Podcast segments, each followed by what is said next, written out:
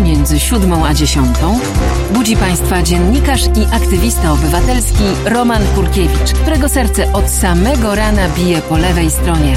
Halo Poranek od siódmej do dziesiątej. w w w kropka halo kropka radio. Słuchaj na żywo, a potem z podcastów. Wiesz co, ja bez słuchawek jestem, ale...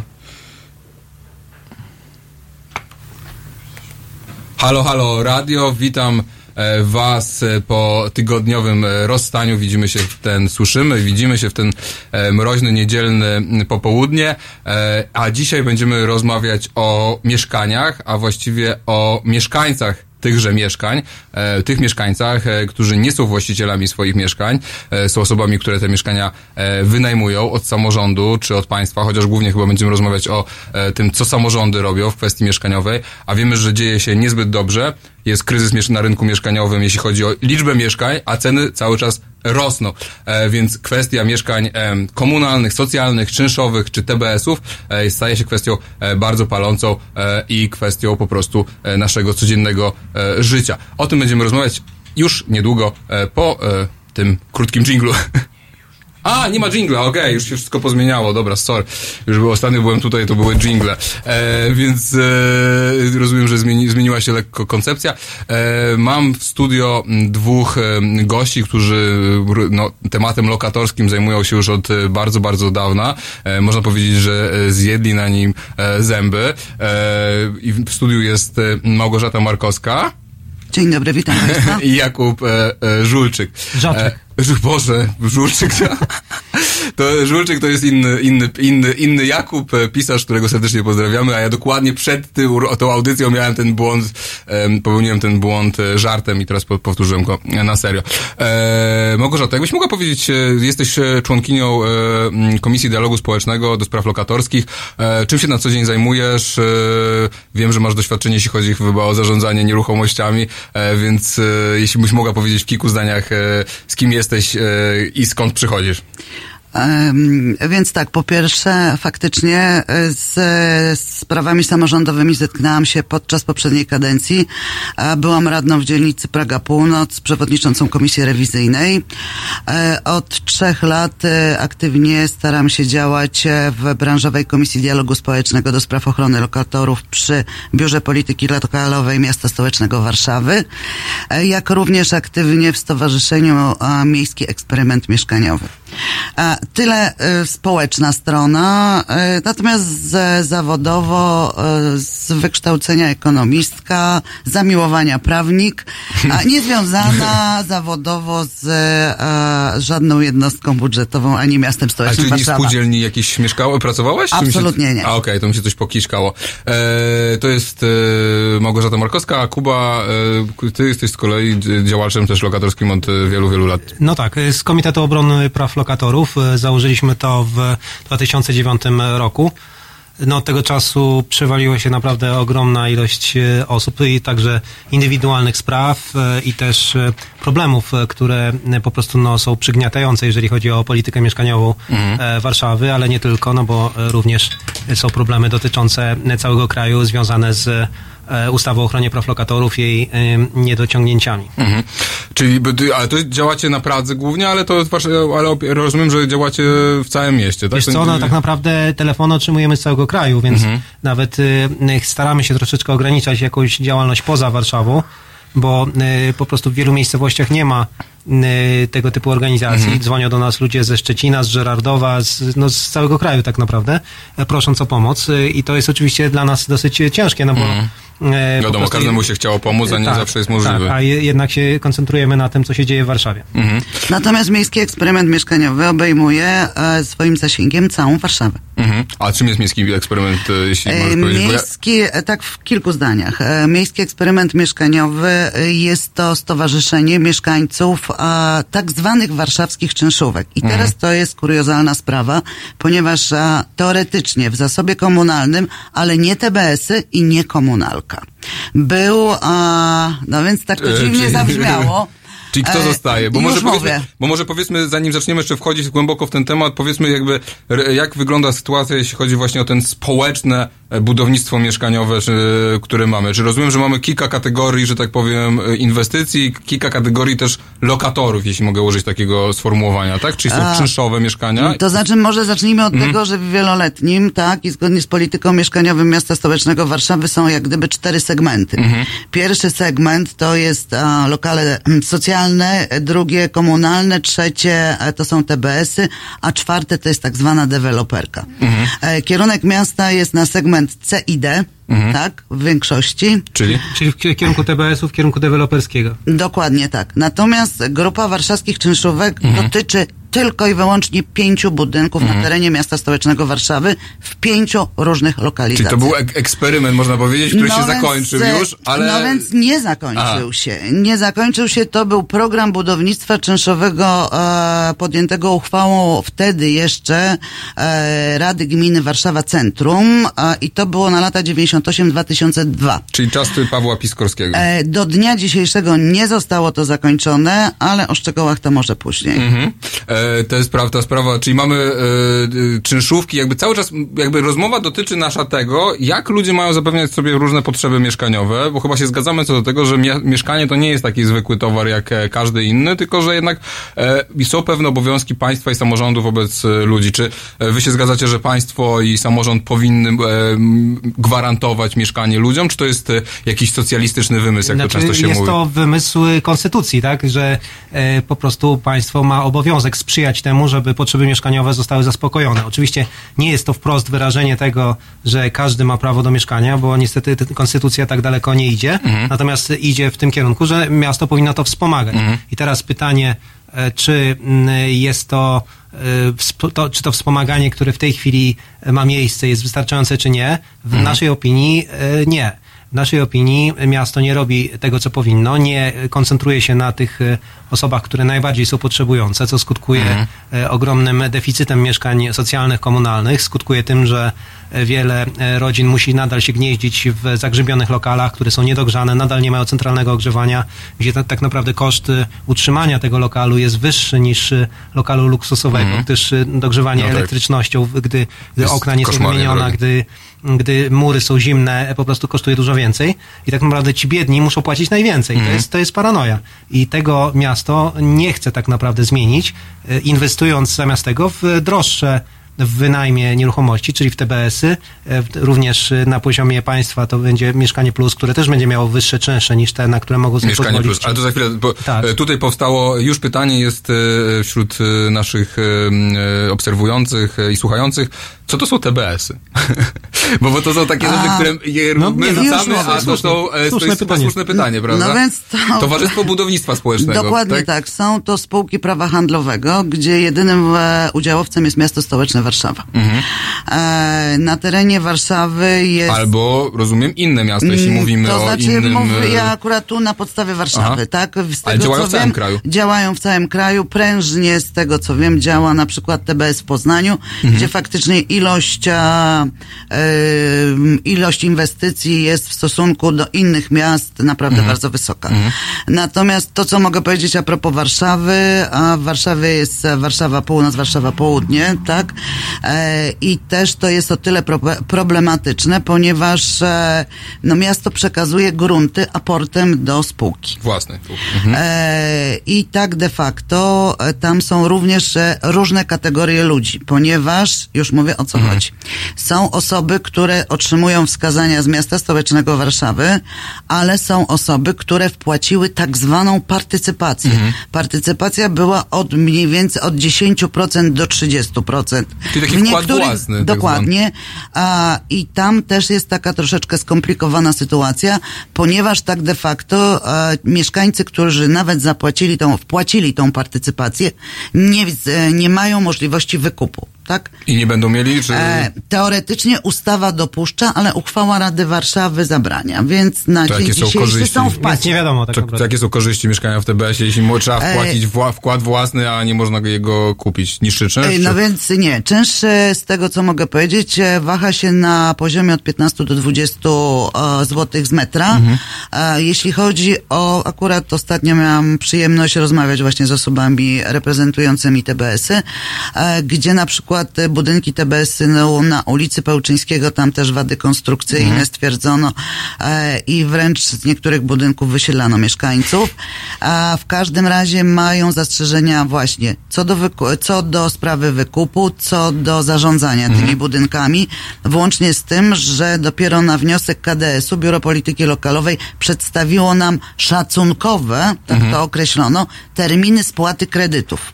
Ponieważ mia, inaczej, T B S bierze kredyt na budynek, Aha. tak? W związku z powyższym w tym momencie częściowo są sprawdza, spłacane z, T B, z partycypacji, a częściowo finansowane z kredytu.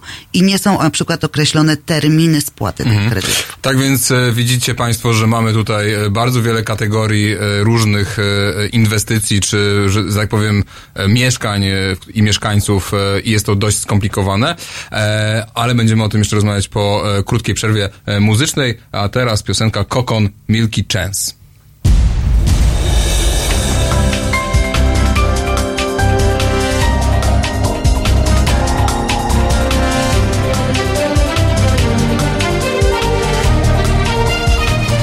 Halo Radio.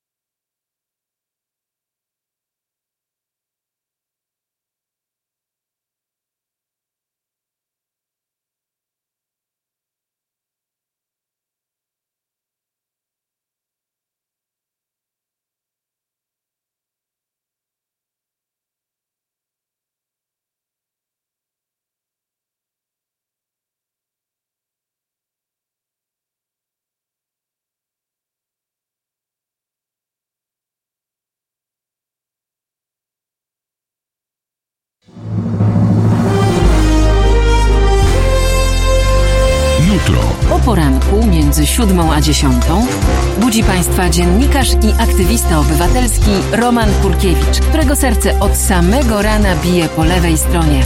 Halo Poranek od siódmej do dziesiątej. w w w kropka halo kropka radio. Słuchaj na żywo, a potem z podcastów.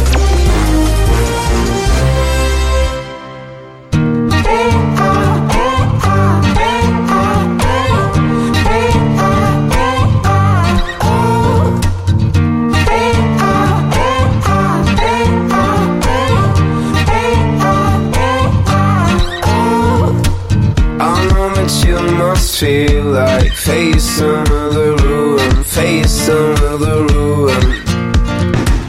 I messed it up as always. I'm afraid of losing, I'm afraid of losing.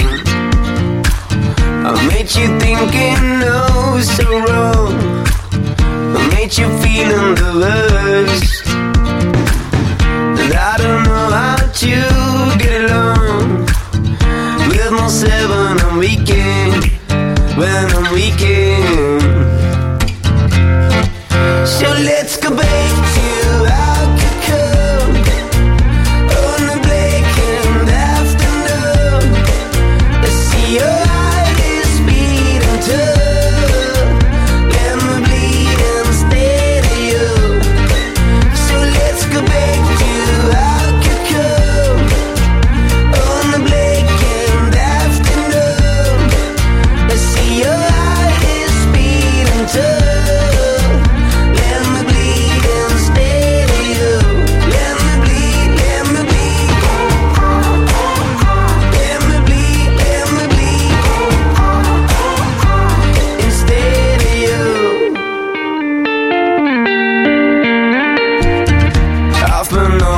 Playing solid as I'm waving, solid as I'm waving. So I became a liar. I've been underrated, overestimated. I made it really hard.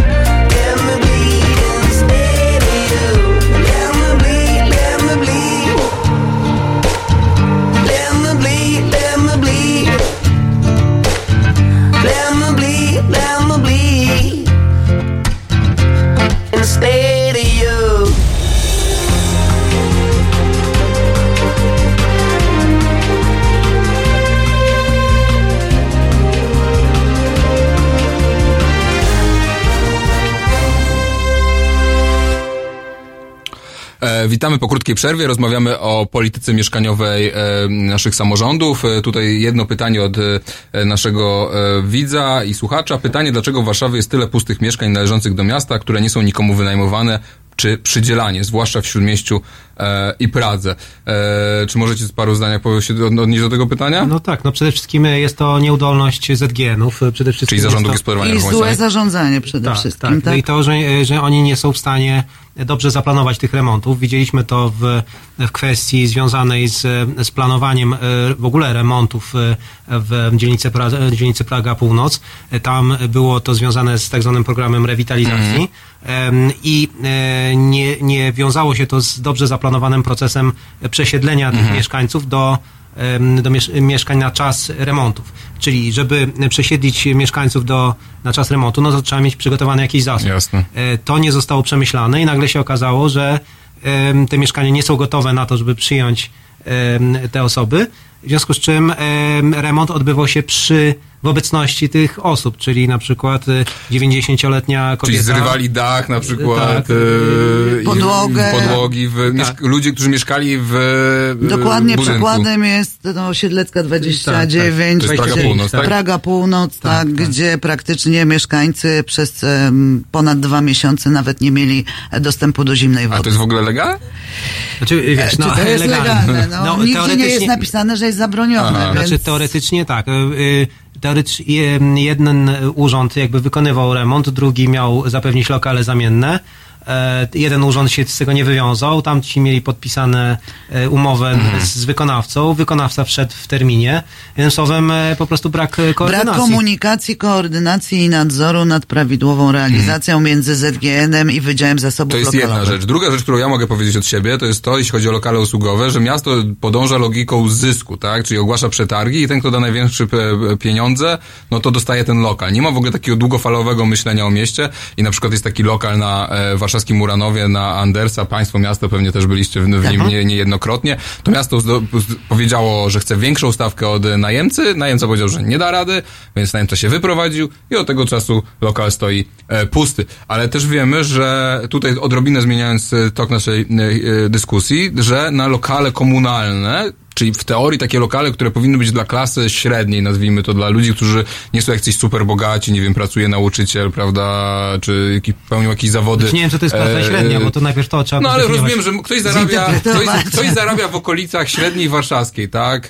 czy nawet średniej polskiej, tak, załóżmy, czyli zarabia te trzy tysiące na rękę, jest dwie osoby są w domu, które tyle zarabiają, to rozumiem, że te osoby już na mieszkanie komunalne się nie kwalifikują no, absolutnie dzisiaj. No nie, no nawet osoby, które zarabiają najniższą krajową by się Nie, już nie, zarabia, nie załapały. Więc, i tu jest problem, jest czyli problem. Bo ogromna część tych pustostanów mogłaby, w tych pustostanach mogliby mieszkać mieszkańcy, gdyby byli, że tak powiem, mogło, mogliby się zakwalifikować, ale za dużo, za, za dużo zarabiają. I tu, i tu jest, tylko daj, daj mi powiedzieć jedną rzecz, bo to jest kwestia tej uchwały najmu, uchwalanej przez Radę Warszawy, która bardzo restrykcyjnie ustala, kto może się załapać na lokal komunalny. Bo samorządy same decydują o tym, kto może na tak, lokal każdy, komunalny. W każdym mieście są inne zasady. Mhm. Więc y, tak naprawdę te zasady są definiowane przez Biuro Polityki Lokalowej. One są potem przepychane przez Radę, Radę Warszawy.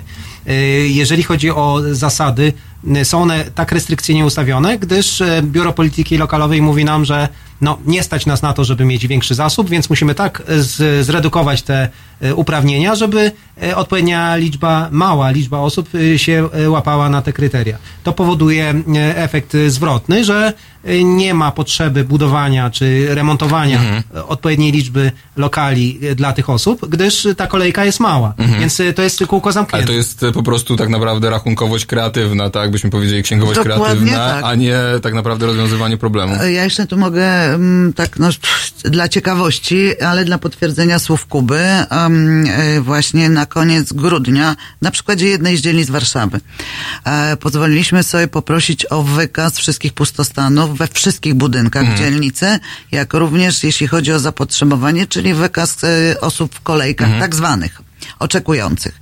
E, I powiem to tak, po zbilansowaniu tego okazało się, że gdybyśmy w tej dzielnicy a, wyremontowali a, wykluczyliśmy z zestawienia budynki z roszczeniami, no bo tutaj, mhm. żeby po prostu kogoś z mieszkańców na dodatkową tak. winę jak gdyby nie włożyć, a w związku z powyższym okazało się, że przy dobrej polityce, dobrym zarządzaniu, dobrej jakości wykonywanych prac i dobrym nadzorze jeszcze by zostały z tych pustostanów mieszkania puste, mhm. a kolejka byłaby rozładowana. Mhm. W jednej to, z dzielni z Warszawy na koniec nie, osiemnastego ale to się, roku. Ale to się nie dzieje. E, tutaj widzę, że taka jest ten rodzaj takiej naszej audycji, jest właśnie, żeby, żebyśmy komentowali też, co nasi widzowie i słuchacze mówią, ale widzę, że tu bardzo jest ostry e, taki prąd, że mieszkania w mieście muszą być e, drogie. I, Dlaczego? E, Dlaczego? No właśnie. Czy skąd się to bierze, że, że, że my się pogodziliśmy z tym, że musimy wydawać na mieszkanie, co obecnie wydajemy połowę naszych znaczy, pensji na znaczy, mieszkanie? Nie, no właśnie, bo to jest tak. My, my dopiero co mieliśmy konferencję z działaczami z Berlina, mhm. którzy mhm. zaprezentowali nam jakby efekty swojej kampanii mhm. walki z podwyżkami czynszów w Berlinie. I tam w ogóle jest niekwestionowaną taką zasadą, że czynsz nie powinien wynosić więcej niż trzydzieści procent Dokładnie. Dochodu. Mhm. I to jest taka... I to tylko nie to, w Niemczech, tylko w Europie Zachodniej. Tak, i to nie jest jakiś tam lewacki wymysł, to nie jest jakaś tam radykalna, no tak. radykalny postulat, tylko to jest po prostu socjologowie, naukowcy po prostu tak stwierdzili, że tak, taki jest poziom właściwy. I teraz w A sytuacji... w Polsce ile wydają? Wiecie? No, to, to sam sobie możesz odpowiedzieć, ile, ile, no ile ja wydajesz. Wydaję, ja osobiście wydaję pewnie koło połowy swojego No dochodu. Właśnie, więc myślę, że to jest bardziej typowa sytuacja. Mhm. Część osób, no i są tacy, znam takich emerytów, no którzy tak naprawdę zostaje może sto dwieście złotych po opłaceniu wszystkich rachunków, łącznie z, z energią na ogrzewanie tych lokali, tak? Mhm. Więc, Tym bardziej, ten... że jeszcze, Kuba, tu należy wziąć pod uwagę, że jeśli chodzi o centralne ogrzewanie, to w zasobie komunalnym w większości przypadków jest naliczenie z metra kwadratowego powierzchni. Mhm. Co mogę powiedzieć, że jest bardzo dużym obciążeniem dla mieszkańców. No tak, no, szczególnie tych, mieszkanie, tych starych, no to... którzy tak, mają tak, jeszcze te duże mieszkania, prawda? No i, i może tak być dalej. Tak, że na przykład ktoś tam mieszkał przez całe życie z rodziną, mhm. ktoś już, na przykład małżonek już nie żyje, tak? I tak. ktoś zostaje na dużej przestrzeni, którą musi wygrzać, mhm. musi zapłacić za to wszystko. I no tak. teraz mamy znowu tą logikę mamy w, w, w przypadku śmieci, prawda? Gdzie no z metra tak. kwadratowego śmieci Powierzchnia się wytwarzają produkty, śmieci, nie? śmieci, produkty, a nie ludzie, nie? No to jest... E, Dość, dość, dość niesamowite. Ale zanim, bo wiem, że jutro organizujecie demonstrację, pikietę, ale zanim jeszcze o tym porozmawiamy, to e, niedawno na Meissnera właśnie na takim czynszowym, e, w czynszowej kamienicy e, spadł dwustukilogramowy kawałek e, funda...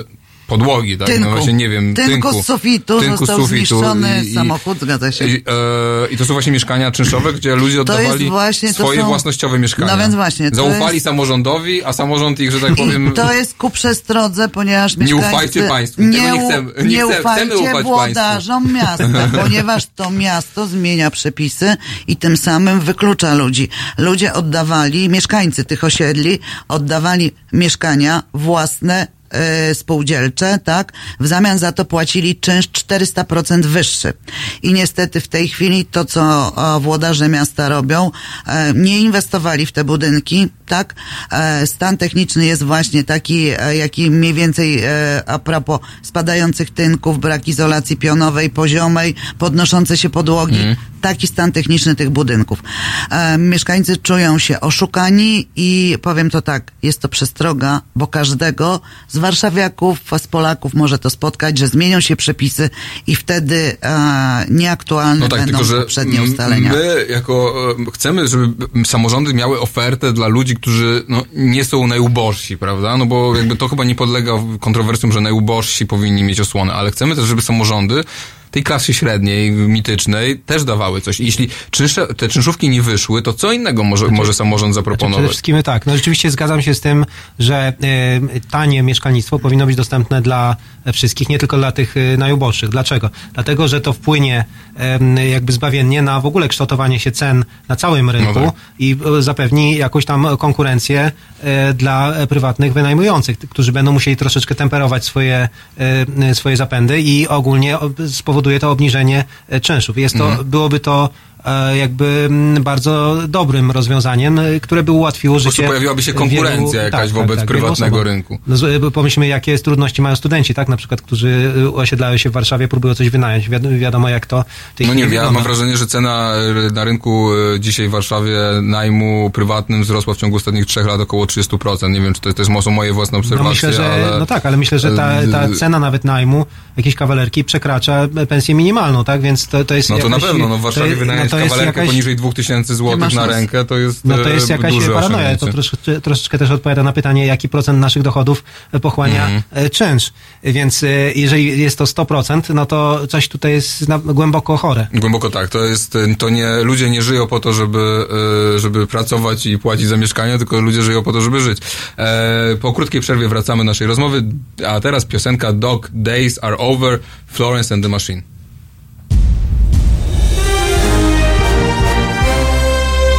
Środę. Między siedemnastą a dziewiętnastą przewodniczący Związku Zawodowego Związkowa Alternatywa Piotr Szumlewicz o prawach pracowniczych, ich łamaniu i wspólnej walce o lepsze jutro. siedemnasta dziewiętnasta w w w kropka halo kropka radio. Słuchaj na żywo, a potem z podcastów.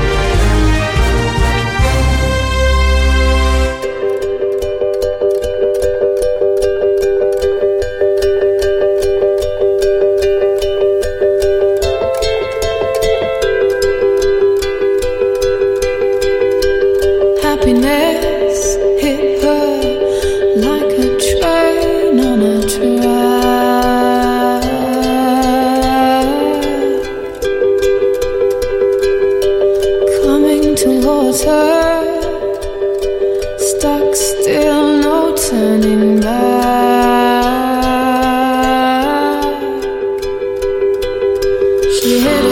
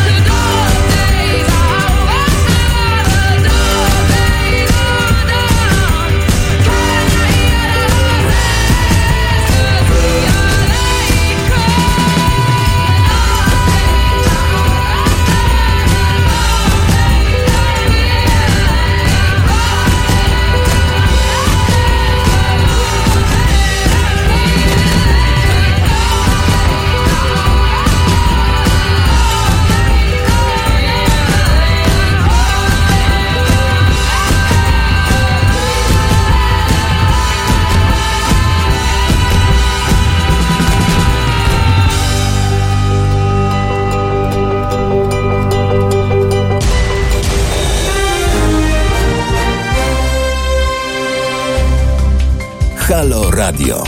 Pierwsze medium obywatelskie.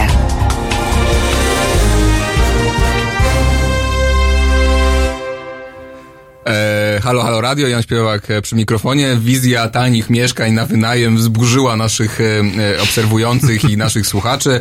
E, tutaj e, Wiktor pisze, e, każdy kij ma dwa końce. Kiedy usłyszał o nieuczciwych najemcach, siedzi K miesiącami, nie płaci czynszu, prądu i wody i jest chroniony e, prawem.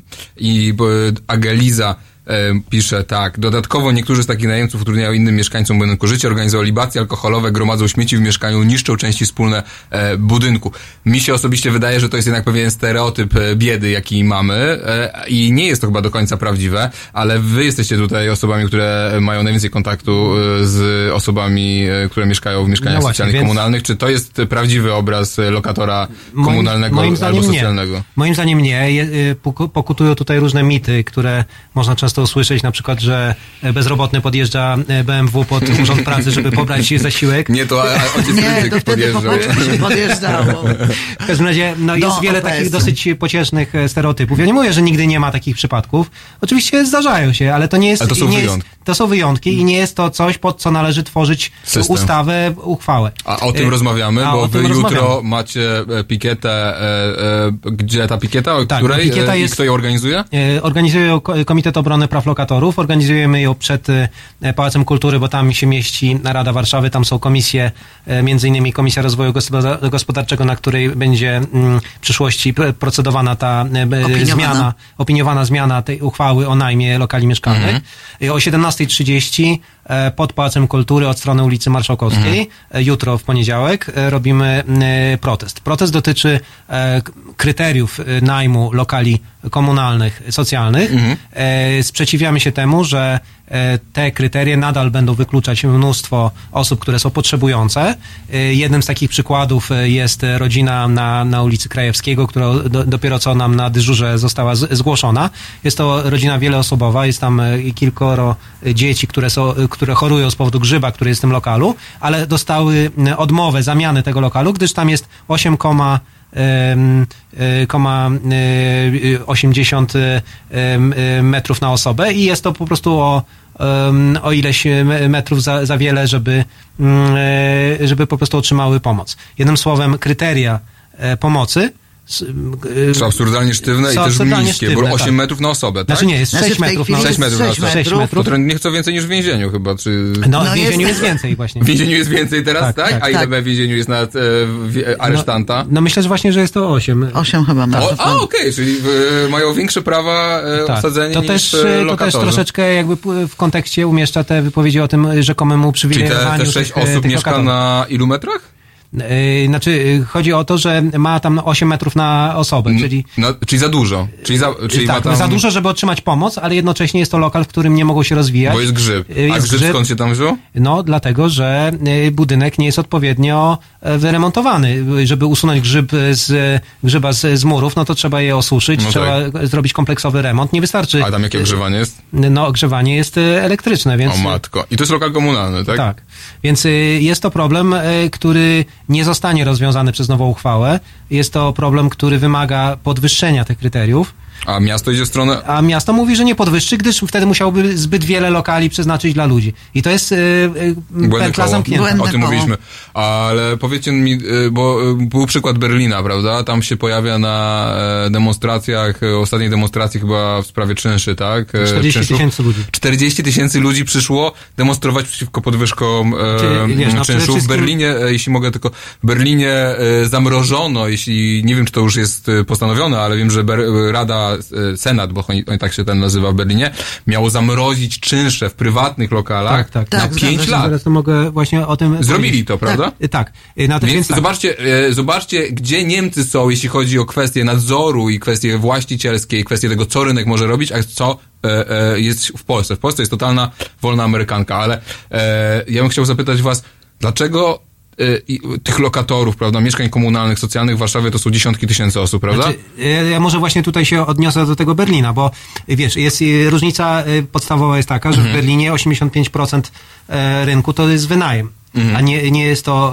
I ludzie wynajmują od, lokator, od, prywatnych od prywatnych właścicieli, prywatnych właścicieli, tak? Albo od państwowych. Mhm. To, to jest różnie, bo mhm. są też państwowe firmy, które wynajmują. Mhm. Natomiast jest to oczywiście inna proporcja, no bo w Warszawie czy w Polsce ogólnie jest jednak dominacja spółdzielni mieszkaniowych. Drobnych to, właścicieli. Tak. Więc to już jest jedno, jedna rzecz, która tłumaczy masowość tego ruchu w Berlinie. Jeżeli chodzi o to zamrożenie tych czynszów, które tam miało miejsce, faktycznie jest to coś, co w dwa tysiące dwudziestym wejdzie w życie, już zostało uchwalone przez Senat i generalnie sprowadza się to do tego, że czynsze w, w całym mieście, niezależnie czy to jest prywatne, czy państwowe, będą musiały mieć maksimum określone dla roku dwa tysiące trzynastego, czyli cofa, cofają jakby te wszystkie podwyżki, które od, od tego czasu miały miejsce. W Polsce to by było chyba... To by nazwali to komuną. Tak, to by po prostu wy, wyszły tutaj demonstracje, byśmy mieli prawdziwe bolsze, zamieszki że chyba. Bolszewizm wraca i tak. Tak. E, Małgorzata, jak ty uważasz, dlaczego ludzie w Warszawie nie tak chętnie walczą o swoje prawa, co w Berlinie? Czy to się coś zmienia? Znaczy, czy... ja myślę, że po pierwsze świadomość i mentalność e, mieszkańców e, dotąd, dopóki nie dotyka problem bezpośrednio osób, e, myślę, że są zabiegani, zapracowani.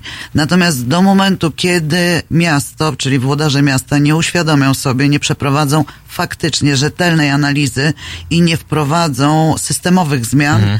a powiem to tak, taki chaos e, będzie, jaki jest do dnia dzisiejszego. E, natomiast e, to, co też się dzieje, jeśli chodzi o konsultacje, tak, bo teoretycznie miasto konsultuje z e, ciałem społecznym, jakim jest na przykład ta branżowa Komisja Dialogu Społecznego. Ale cóż po tym, kiedy tak de facto nasze postulaty zupełnie są ignorowane. W ostatnim czasie a też e, kwestionowaliśmy jakość zarządzania. Owszem, miasto przeprowadziło, w cudzysłowie, audyt procesu, mhm. na który wydało sześćset tysięcy złotych. A mało tego. W jednej dzielnicy, tak? Czy w ca- w całej, to było wziętych pod uwagę pięć dzielnic, mhm. jeśli chodzi o, powiedzmy, zarządzanie zasobem komunalnym. Co się okazało, że to bardziej były rozmowy kuluarowe, a przeprowadzała to firma, która w ogóle nie miała doświadczenia w, au- w audycie procesu. Tak? Mhm. E, w związku z powyższym dotąd, dopóki nie będzie osób merytorycznych, nie będzie osób odpowiedzialnych i zmiany w całym systemie, niestety no, będzie taki bałagan. Ale jak wyjść z tego błędnego koła? Bo to jest tak, politycy są zazwyczaj bogaci, albo są na pewno bogaci. Z niż, naszych podatków. Tak. E, I siedzą, jakby nie widzą tego problemu, a z kolei lokatorzy nie są w stanie zebrać odpowiedniej masy, że tak powiem, ciężkości krytycznej, żeby zmusić, e, prawda, e, władzę do reakcji. Ja tak było z reprywatyzacją, przecież tam tu się działy już rzeczy absolutnie skandaliczne, a ciągle tych lokatorów e, było chyba za mało na tych ulicach, prawda? Znaczy, Jakby, czy, tak. Z czego to wynika? Znaczy, czy... Wiesz, no ja myślę, że to wynika też w dużej części z tego, że są przytłoczeni tym swoim codziennym życiem, mhm. tym, że po prostu ogromna część ich dochodów pochłaniają te podwyższone czynsze. Są zajęci przeżyciem po prostu. No, tak, tak. I jeżeli Oni ktoś, walczą o przeżycie. Jeżeli ktoś już, już coś robi, zazwyczaj są to kobiety, które przychodzą po pomoc po prostu, żeby swoje rodziny jakoś tam ratować i e, jeżeli po prostu są w stanie w ogóle cokolwiek jakby wykrzesać z siebie jakie, jakieś działanie, no to właśnie, żeby chronić swoją rodzinę. Mhm. A żeby jakby coś działać dalej, to są naprawdę jednostki, które po prostu patrzą dalej na jakby systemowo i też są w stanie w jakiś sposób w tym uczestniczyć. Natomiast wiele z nich po prostu no, nie ma fizycznie czasu, tak? Bo musi mieć dodatkowe prace, dodatkowe zadania i po prostu nie wyrabia. No. Mhm. Czyli... Tym bardziej, że jak teraz wejdzie jeszcze zgodnie z zmianami ustawowymi, tak, weryfikacja dochodowa nowych umów zawartych na lokale komunalne, mhm. minimum po dwóch i pół roku. Mhm. Ja myślę, że naprawdę wtedy będzie coraz większa ilość osób, które będą właśnie korzystać jak? ze spotkań, z tak. pomocy naszej. Jak tak? zobaczę, jak to ich uderzy po kieszeni, jak to, to wtedy dopiero się dotknie ich. Bo mhm. to tak samo było w dwa tysiące dziewiątym roku, jak były masowe podwyżki czynszu, dopiero wtedy ten ruch jakby się zaistniał. Układ jest jaki? Po przeprowadzeniu takiej weryfikacji dochodowej, jeśli nie będą spełnione kryteria... Czyli e, zarabiają Milimetra więcej, rozumiem, dokładnie tak. tak. Bo to miasto będzie miało prawo podwyższyć ci czynsz, ewentualnie skieruje cię do T B S-u. Ale ten czynsz będzie podwyższony o całą wysokość tego, co przekracza ten kryterium dochodowe, czyli jak zarabiasz, powiedzmy, że kryterium będzie około tam dwa tysiące, mm. tak upraszczając, no to jeżeli zarabiasz dwa i pół, no to te pięćset złotych będziesz musiał na czynsz przekracza. No nawet żeśmy, żeśmy dyskutowali, że nie będzie, że jeśli ktoś będzie, pracodawca będzie chciał dać nam podwyżkę, nie będziemy jej chcieli, tak, no bo... Oczywiście, no bo pod stołem będziemy. No tak, wszystko będzie no pod stołem. Ale to już chyba, ale już mam wrażenie, że to, to już... dzisiaj jest tak, że połowa tych osób, które mieszkają w mieszkaniach komunalnych, przepraszam, że tak mówię ogólnie, ale na pewno z jednym takim przypadkiem się spotkałem, że ktoś specjalnie, e, prawda, e, no zrezygnował swoje... z pracy, wręcz tak. zrezygnował z pracy i przeszedł na zatrudnienie tak. na czarno, żeby móc mieć albo, możliwość... Albo proszę, żeby nie mieć etatu, tylko właśnie tak, umowę o dzieło, zlecenie, czy coś zlecenie. Tam. Więc, no tak, bo dajemy ale... zaświadczenie za, o dochodach za no, ostatnie sześć miesięcy. No tak, ale a teraz przykład... będzie za trzy miesiące. Ale y, właśnie hmm. a propos tych stereotypów o, o bezdomnych, to y, byłem na komisji sejmowej, gdzie był pan Kazimierz Smoliński i mówił o tym właśnie, jak to lokatorzy zarabiają po dziesięć tysięcy i mieszkają w komunalnym. Ja wiem, że on ma takich znajomych polityków, którzy tak mieszkają, natomiast on to rozciągnął na wszystkich lokatorów. No i to jest skandal. Tak. E, wracamy na ostatnią naszą e, część naszej rozmowy po krótkiej e, przerwie muzycznej, a teraz Borderline Tame Impala.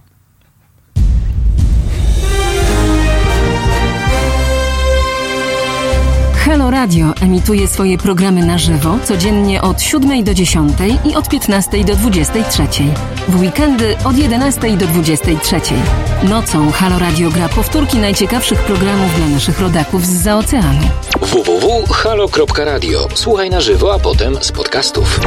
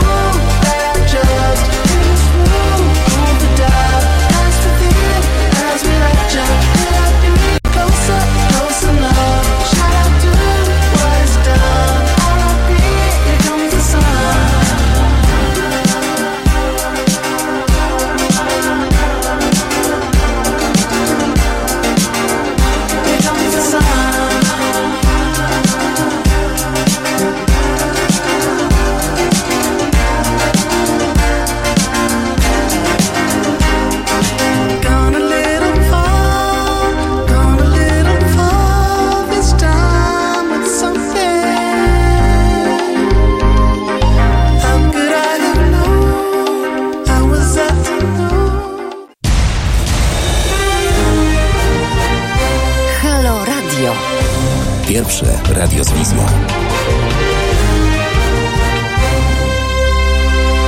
Halo, halo radio, rozmawiamy o mieszkaniach, o lokatorach, o tym, co się dzieje w tej kwestii. Naszym, naszą tezą, tutaj można powiedzieć wszystkich nas zebranych przy tym stole, jest to, że mieszkania nie powinny być drogie i że rynek rynkiem, ale nie rynek nie może wszystkiego regulować, bo jeśli rynek wszystko reguluje, to na koniec okazuje się, że mieszkania są tak drogie, że nie da się po prostu normalnie żyć. Na zachodzie Europy wydajemy około trzydzieści procent pensji na nasze potrzeby mieszkaniowe. W Polsce wydaje się, że przynajmniej na naszych własnych przykładach, że ten procent zbliża się bardziej do pięćdziesiąt procent i nie ma specjalnie żadnego powodu, dlaczego miałoby tak być.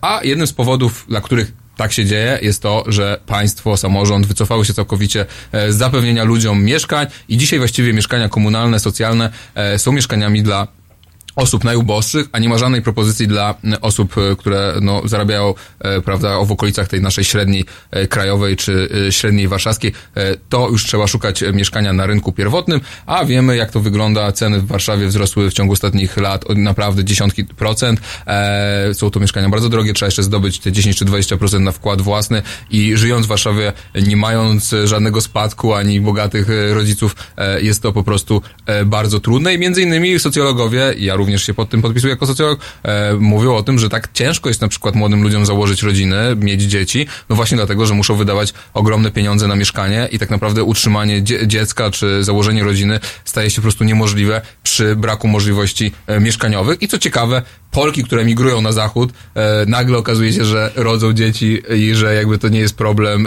E, może problem jest z, z mężczyznami, Polakami, e, bo to chyba głównie Polki rodzą tam te dzieci w mieszaniu, miesz- ale nie tylko chyba, ale tam jest dużo mieszanych małżeństw. W każdym razie no na pewno kwestia mieszkaniowa jest czymś bardzo, bardzo palącym. Ja chciałem w ostatniej części tej naszej rozmowy porozmawiać o dwóch rzeczach, czyli o rewitalizacji. To był temat bardzo modny kilka lat temu. Mówiło się o rewitalizacji właśnie w kontekście no najbardziej chyba Łodzi, ale też Warszawy.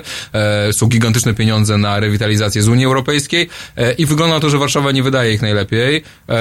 Co więcej, generuje to kolejne problemy, o tym już za chwilę, a, a w drugiej części naszego, naszego ostatniego dziesięciominutowego wejścia będziemy rozmawiać o Mieszkaniu Plus. Więc powiedzcie, jeśli chodzi o rewitalizację, jak sytuacja wygląda i dlaczego faktycznie okazuje się, że ta rewitalizacja, niektórzy mówią wręcz, że to jest kolejny po aferze reprywatyzacyjnej, kolejny obszar patologii, jeśli chodzi o politykę miasta, jeśli chodzi o mieszkania.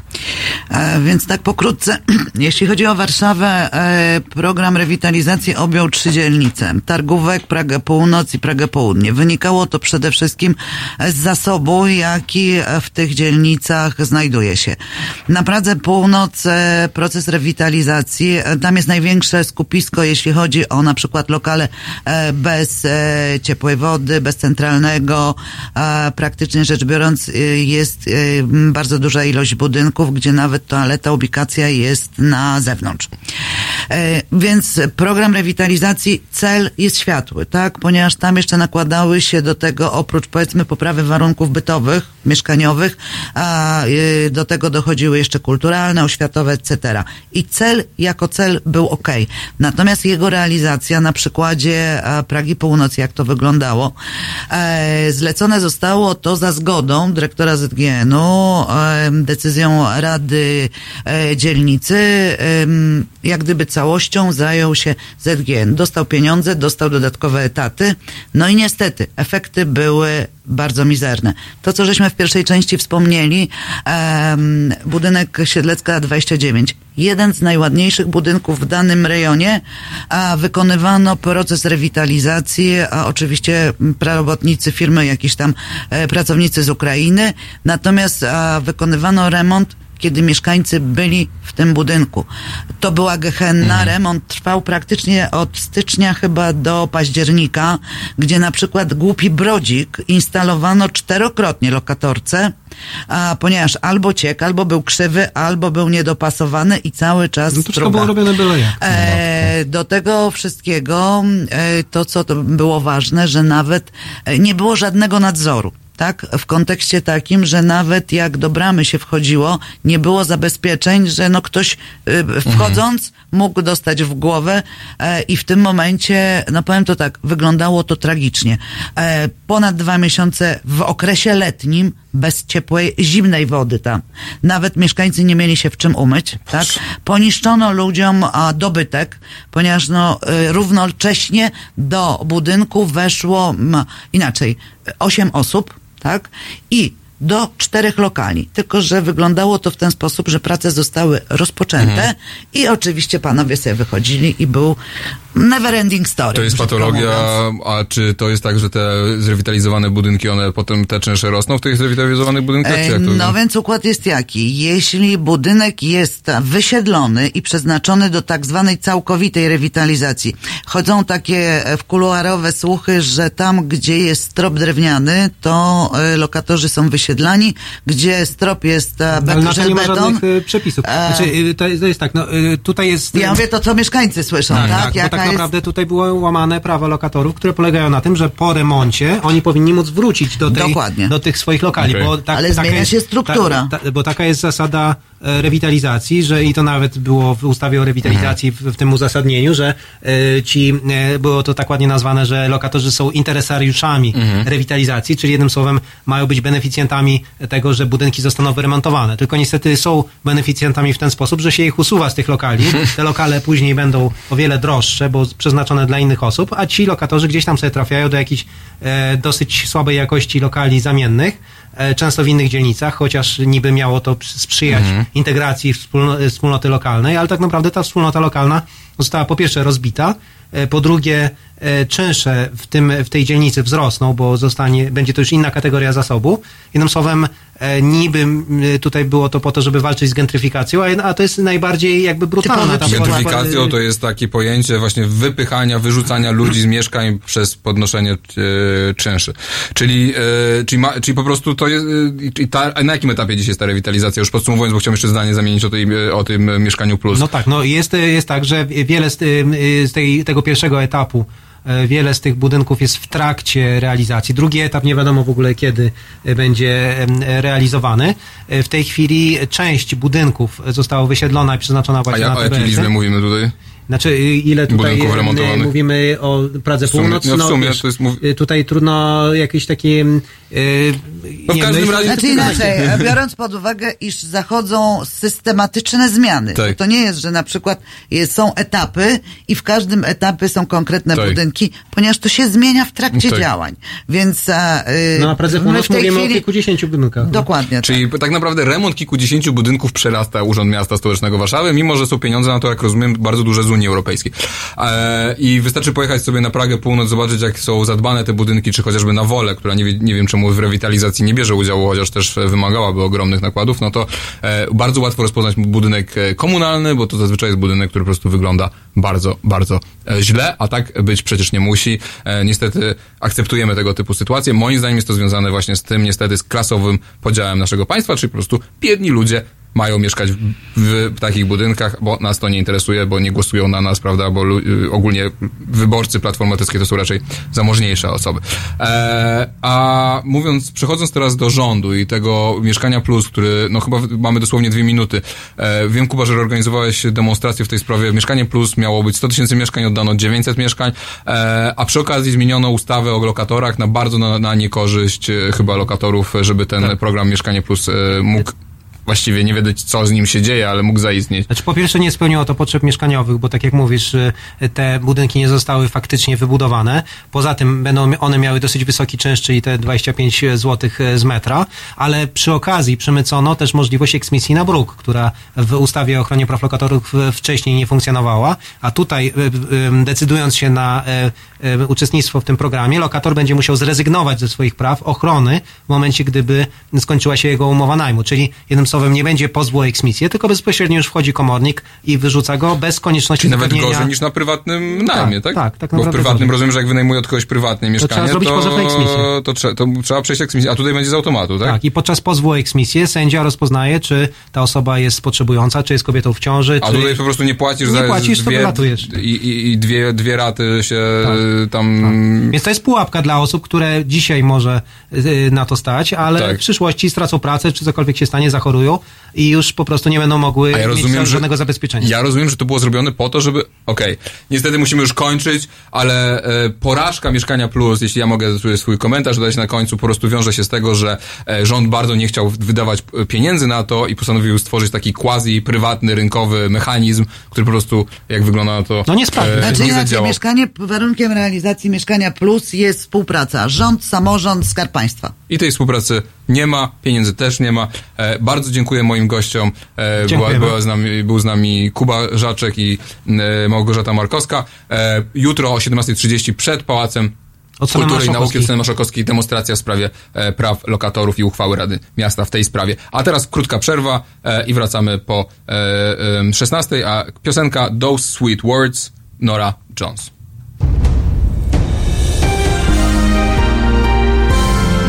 We wtorek.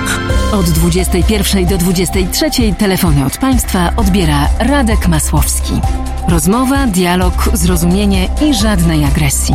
dwudziesta pierwsza dwudziesta trzecia Zapraszamy. w w w kropka halo kropka radio. Słuchaj na żywo, a potem z podcastów.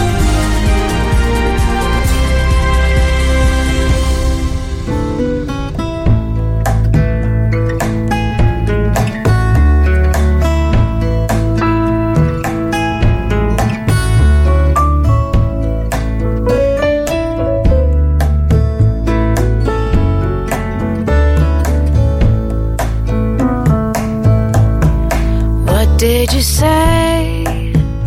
I know I saw you singing, but my ears won't stop ringing long enough to hear those sweet words. What did you say? End of the day, the hour hand had spun, but before I just have to hear those sweet words spoken like a melody. All you love is a lost blue,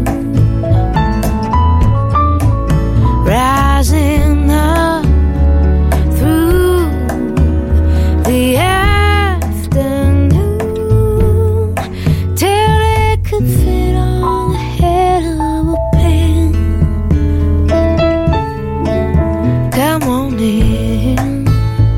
Did you have a hard time sleeping? 'Cause the heavy moon was keeping me awake, and all I know is I'm just glad to see you again.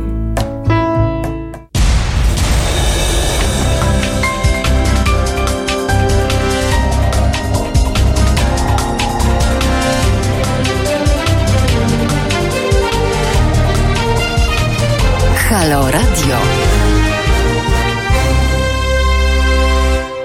Halo, halo. Halo, halo Radio. E, witamy po e, krótkiej przerwie. Jest już godzina e, szesnasta. E, po godzinie szesnastej jest z nami e, nowy e, gość. E, jest z nami Ewa Andruszkiewicz. Warszawskie Stowarzyszenie Lokatorów oraz autorka bloga e, afera reprywatyzacyjna kropka p l. Więc Ewa Andruszkiewicz jest z zawodu, jeśli mogę tak powiedzieć, dziennikarką, prawda? Znaczy ja byłam całe życie dziennikarką, jestem w tej chwili na emeryturze już od wielu lat. E, w tej chwili mam bana. Nikt mnie nie chce drukować. W związku z tym musiałam otworzyć Pozwy, własne... Pozwy, po prostu nie, przyciągasz? Nie, nie, nie, właśnie to mnie bardzo dziwi. Mm. W pewnym momencie nawet poczułam się e, e, taka e, no, pokrzywdzona, bo ty masz dwadzieścia dwie sprawy e, w sądach, e, wszyscy są pozywani, a mnie nikt nie chce poznać, mimo że mój język na tym moim blogu i w wypowiedziach medialnych e, jest e, no, dużo bardziej ostry niż twój język. Mm. Ja ich po prostu nazywam po imieniu, że są złodziejami, że są mafią reprywatyzacyjną, e, ale jakoś nikt się do tej pory nie chcę obrazić. Myślę, że dlatego, że e, w przeciwieństwie do ciebie jestem ofiarą mhm, e, tej tak. polityki reprywatyzacyjnej i to im daje taką chwilę zastanowienia, żebym ja nie wyciągnęła jeszcze innych spraw, mhm. e, e, gdzie zawinili. Mhm. No właśnie, bo e, Ewa, nasza, e, nasz gość dzisiejszy, jest jedną z pionierek walki e, z mafią reprywatyzacyjną i walki o prawa e, lokatorów e, i była wśród, była wśród gronia osób, które zakładały Warszawskie Stowarzyszenie Lokatorów. E, nie. Nie. E, nie, ja przyszłam pół roku później Aha. po założeniu. No, ale, no tu mówmy się, że... E, można powiedzieć, że od początku jestem. Tak jest. E, początki były takie, że m, grupa młodych ludzi lewicujących e, stworzyła taki e, ruch, który się nazywał Mieszkanie prawem, nie towarem. Mhm. E, tam był e, Piotr Ciszewski, e, e, taki Kuba, e, Andrzej Smosarski e, i oni byli wszyscy młodzi, bardzo młodymi ludźmi i... E, I zauważyli taki problem. No, człowiek kończy studia, chciałby założyć rodzinę, ma jakąś dziewczynę, gdzieś po kątach się muszą kryć, bo nie mają gdzie się podziać. I nie ma właściwie takiej możliwości, takiego programu, który by pozwolił im na to, żeby zamieszkać u siebie. I w momencie, kiedy państwo brzescy zaczęli mieć problem z mafią reprywatyzacyjną, jeszcze nie wiedząc o tym, że jest to mafia reprywatyzacyjna, ale kiedy przyszli do nich do domu rzekomi spadkobiercy, wśród których był Marek Mosakowski, postanowili coś, coś z tym fantem zrobić. Stwierdzili, że to nie tylko ich kamienica, ale pewnie różne inne. I odnaleźli właśnie tą grupkę młodych ludzi i zainteresowali ich problemem reprywatyzacyjnym. W ten sposób powstało Warszawskie Stowarzyszenie Lokatorów, które dziś nosi imię Jolanty Brzeskiej. Jej mąż właściwie tworzył podwaliny tego. To było pierwsze stowarzyszenie w ogóle w Polsce, które powstało mhm. dla obrony przed reprywatyzacją.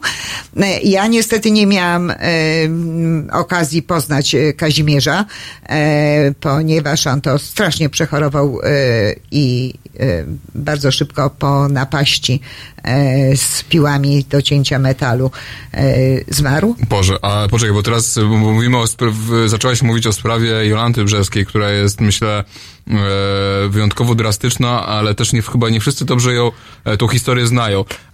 Bo rozumiem, że Jolanta Brzeska i ty, i ty trafiłaś na... że tak powiem, stałyście się ofiarami podobnego mechanizmu, ale też podobnych ludzi, prawda? Tych samych ludzi. Czy możesz powiedzieć, o, możesz powiedzieć w dwóch zdaniach, jak to, jak to się zaczęło? E, no więc... E, e, ja potrzebowałam prawie czterech lat do tego, żeby się zorientować. No niestety mam refleks szachisty i e, zajęło mi to bardzo dużo, żeby się zorientować, że nie mam do czynienia z żadnymi spadkobiercami, tylko ze zwykłą mafią. Mhm. A stało się to w ten sposób, że zadzwonił do mnie... E, Bo ty mieszkałaś w mieszkaniu komunalnym na Mokotowie. Tak, tak? Ja nigdy tego mieszkania nie mogłam wykupić. Mhm. E, e, no tak, tak to się składa. Ja mieszkałam tam od... od osiemdziesiątego dziewiątego roku. Mhm. E, I trafiłam na taki moment, kiedy, y, kiedy nie było już możliwości. Y, ja składałam podania y, o wykup tego mieszkania, no ale za chwilę była uchwała Rady Miasta Stołecznego Warszawy zakazująca sprzedaży mieszkań z, y, w budynkach sprzed czterdziestego piątego roku, a to jest budynek z trzydziestego siódmego roku. Y, I potem już nigdy nie mogłam, bo, bo pojawiły się roszczenia, a potem kamienicę zwrócono.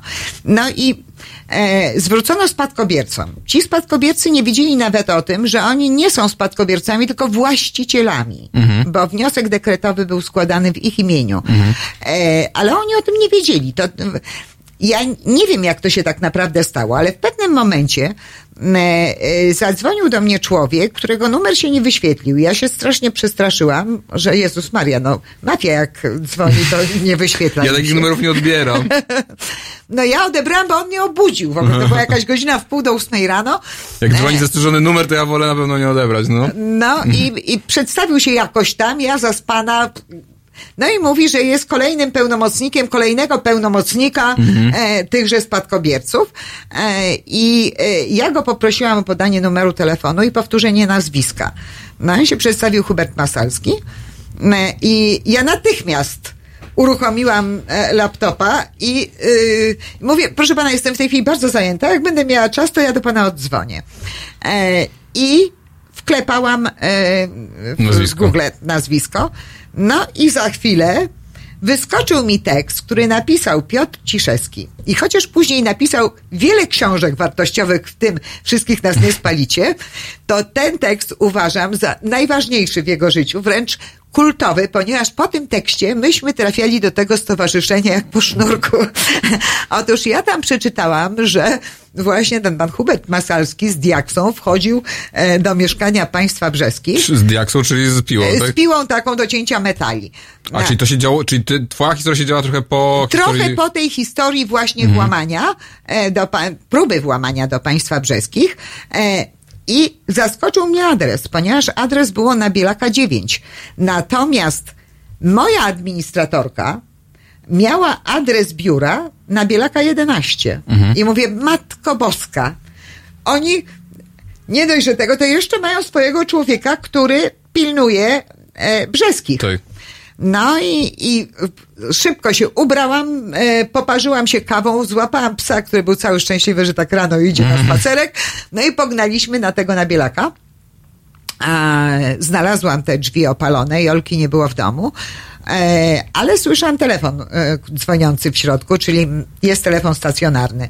Znalazłam w książce telefonicznej numer i tak dzwoniłam. E, Jola była wtedy w szpitalu. To było już po śmierci Kazimierza. To był styczeń dwa tysiące ósmego roku. Mhm. E, no i w końcu się do niej dodzwoniłam. E, I e, ona mnie zaprosiła właśnie na e, spotkanie w U S L-u. Mieliśmy wtedy siedzibę w takiej piwniczce e, na ulicy Górskiego.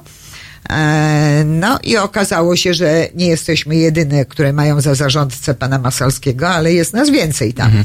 A pan Masalski, warto dodać, był... U, znaczy, uważa się chyba dalej za księcia. Książę mecenas magister. Książę mecenas magister. Osoba, która była we władzach Stowarzyszenia Związku Szlachty Polskiej, jeśli dobrze pamiętam. Tak. I było to bardzo ciekawe stowarzyszenie, bo prezesem tego stowarzyszenia był pan... Grocholski. Grocholski, czyli siostrzeniec Róży Tun. E, osoba, jej ojciec pana Grocholskiego pracuje, mama, przepraszam, pracuje dalej, e, pracowała i dalej pracuje w warszawskim e, ratuszu. E, natomiast e, w tym zarządzie tego stowarzyszenia właśnie był on, był pan Hubert Masalski, który się włamywał do Jolanty Brzeskiej właśnie tą, e, e, między innymi tą e, pi- piłą i była druga osoba, która...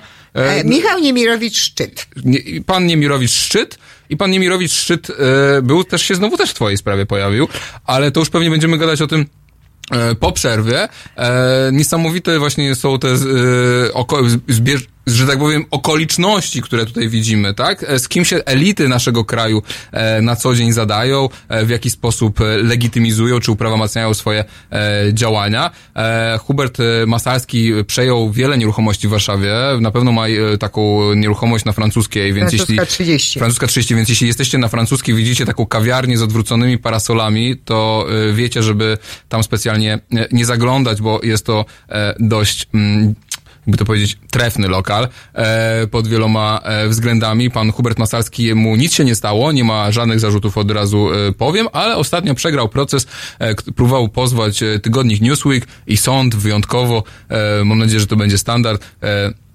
powiedział takie zdanie, że e, oddalając te, te, to powództwo e, i ten pozew Masalskiego, że nie może utracić dobrego imienia ktoś, kto go nigdy nie posiadał. E, Byłam świadkiem w tej sprawie.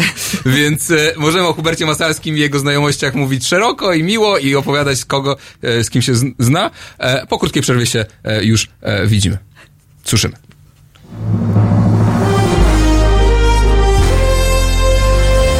To proste.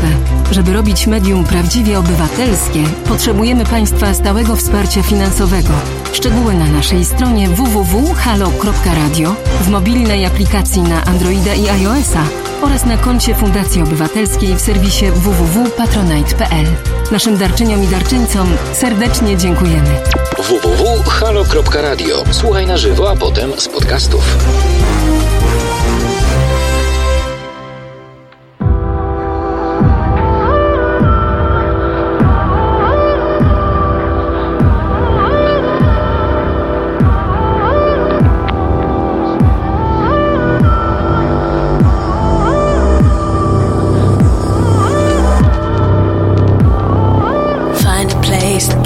You safe, get down till the light of day. Ain't nobody you can blame.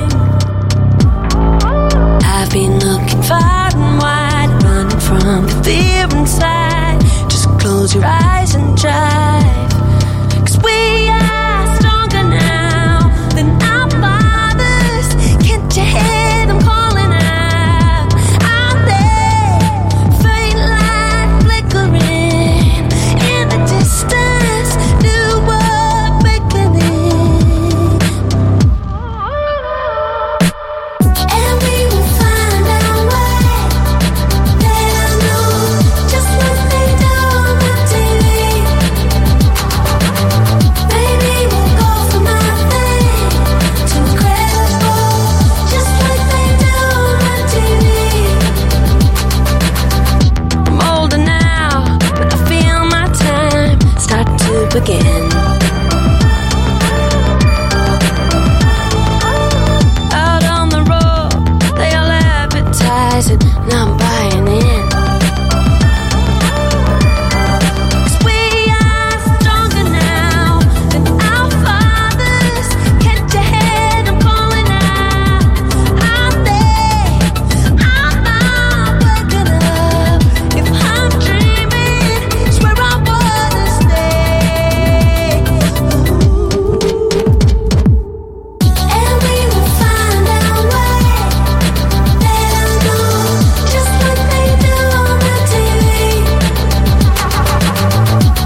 day. Ain't nobody looking down.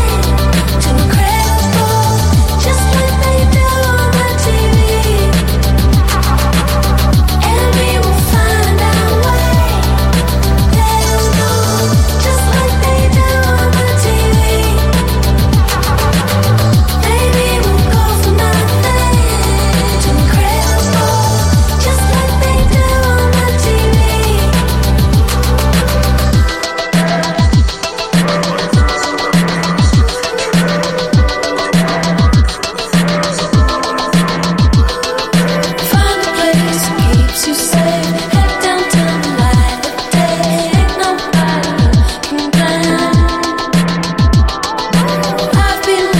from the fear inside. Just close your eyes and drive. Just what they do on the T V. Just what they do on the T V. Just what they do on the T V. Just what they do on the T V. Just what they do on the T V. Just what they do on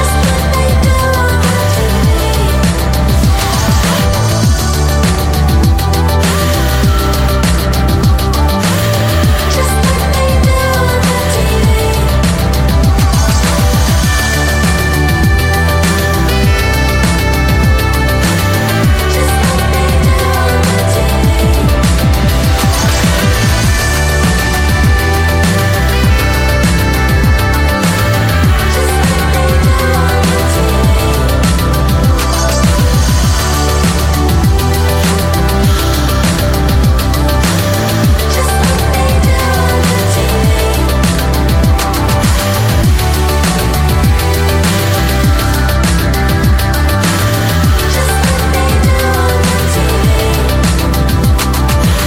T V.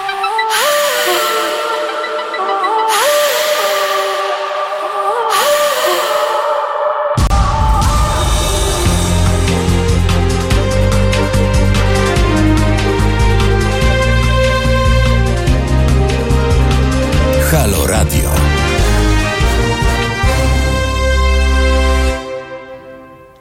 Halo, halo radio. E, Jan Śpiewak przy mikrofonie. Jest e, z nami Ewa e, Andruszkiewicz, która opowiada właśnie o e, prahistorii, archeologii e, ruchu lokatorskiego w Warszawie, ruchu oporu, społecznego ruchu oporu przeciwko e, dzikiej reprywatyzacji i mafii reprywatyzacyjnej. Ja się osobiście zająłem kwestią dzikiej reprywatyzacji dopiero w roku dwa tysiące trzynastym i to nie pod kątem e, mieszkań komunalnych, które były e, na masową skalę w Warszawie e, kradzione, ale pod kątem e, budynków użyteczności publicznej, parków, więc e, zupełnie z innej perspektywy e, i tak naprawdę ta perspektywa lokatorska dopiero e, no, z czasem, że tak powiem, e, nabrałem. Mówię to niejako z wstydem, można powiedzieć, bo e, byłem e, osobą, która nie widziała tego dramatu lokatorów. Oczywiście sam lokatorem nie byłem. Moja mama wykupiła mieszkanie komunalne e, od miasta za dwadzieścia procent wartości, tak jak zrobiło to setki tysięcy czy miliony Polaków w całym kraju i no co tu dużo mówić, tych problemów nie widziałem, a media też specjalnie ich nie poruszały. Ewa Andruszkiewicz znała, przyjaźniła się z Jolantą Brzeską i właśnie wracając jeszcze do tej historii, którą ty, ty masz, bo ty trafiłaś w ręce osoby również publicznej, bo twoje mieszkanie zostało, rozumiem, zreprywatyzowane przez rodzinę, w której którą częścią, której udziałowcem, można powiedzieć, tego twojego mieszkania zreprywatyzowanego stała się znana psycholożka, pani Małgorzata Ome. Jak to było? Znaczy, Małgorzata Ome jest córką spad... tego rzekomego spadkobiercy. rzekomego spadkobiercy, który tak naprawdę był, tam był jakiś straszny dramat rodzinny. Mhm. E, e, Ja nie wiem, czy on wiedział o tym, jaką miał wiedzę, czy moja wiedza jest prawidłowa. Jego mama była rozstrzelana na ulicy w czterdziestym chyba drugim roku i zostawiła dwójkę małych chłopców.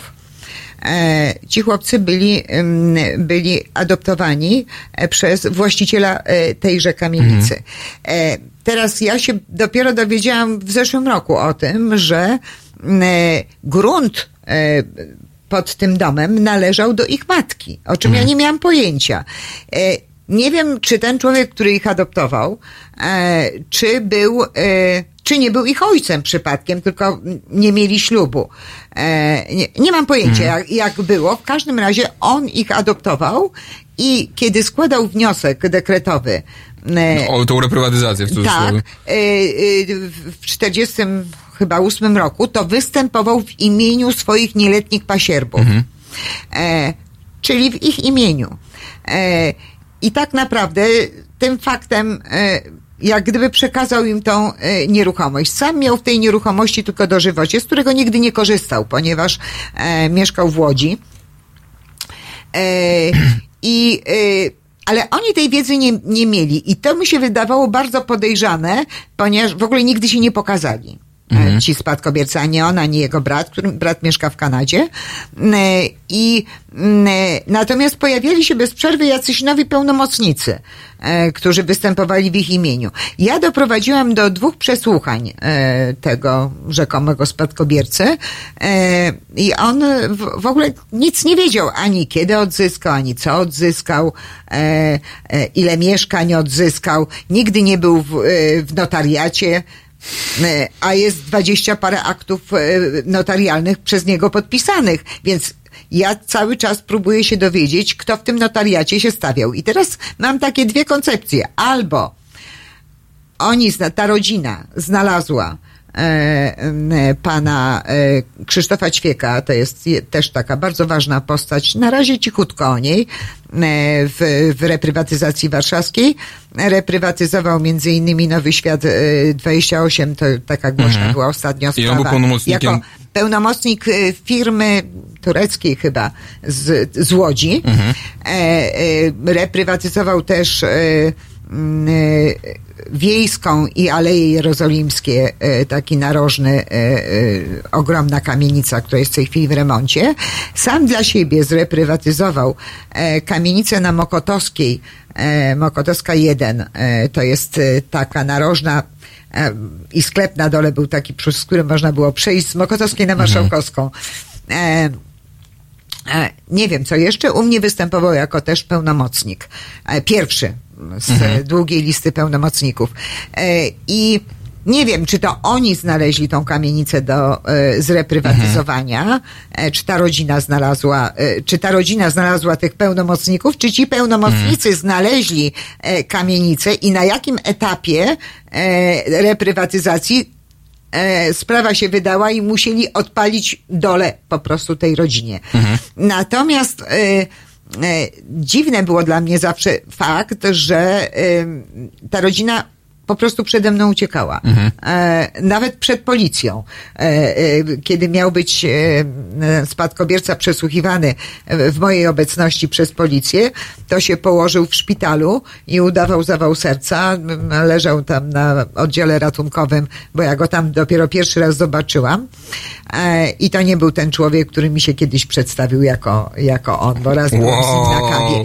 Więc jak było naprawdę, nie wiem. A Ome gdzie się pojawiał w tej historii? E, Ome się pojawił postanowiła po śmierci, po śmierci już taty, kiedy, kiedy czy ona jest córką jakby tego rzekomego spadkobiercy? Tak? Córką, córką, tak, spadkobiercy. I ona się pojawia w tej historii, bo ona, bo jakby po tym, jak ci spadkobiercy cię wyrzucili, rozumiem, bo oni podwyższyli czynsze, tak? Tak, e... to znaczy ja im płaciłam nawet ten czynsz. Ja tak. zapłaciłam na konto tego spadkobiercy e, prawie pięćdziesiąt tysięcy. Mhm. E, A mimo to wyleciałam na ulicę. Mhm. Z powodu zadłużenia, tak? Z powodu zadłużenia, dlatego że oni mi w pewnym momencie zaczęli naliczać e, czynsz e, e, za bezumowne, taki karny za bezumowne tak. zajmowanie lokalu, ponieważ mój sąsiad, który miał ochotę na to mieszkanie, e, rozwiązał ze mną umowę. Ale ten sąsiad dlaczego miał z tobą umowę? A ja nie z nim nie miałam nigdy żadnej umowy. To jest jakiś absurd, a ten sąsiad, to już nie będziemy podawać nazwisk, ale to jest bardzo znany fotograf gwiazd.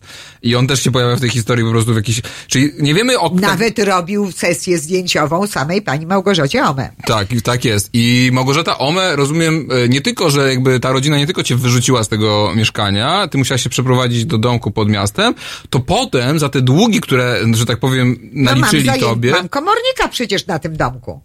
Masz komornika cały czas na tym domku? Masz, oczywiście, tam, tam jest w tej chwili ponad, dużo ponad sto tysięcy e, e, długo. I Ome jest jakby, chcecie, jest elementem to znaczy, tego, czy ona już zrezygnowała e, ze ścigania ciebie? To znaczy, przy, był taki moment, e, to było chyba dwa lata temu, e, a może w zeszłym roku, e, kiedy znowu dostałam e, e, wiadomość od komornika, że będzie licytacja mojego domku. Mhm.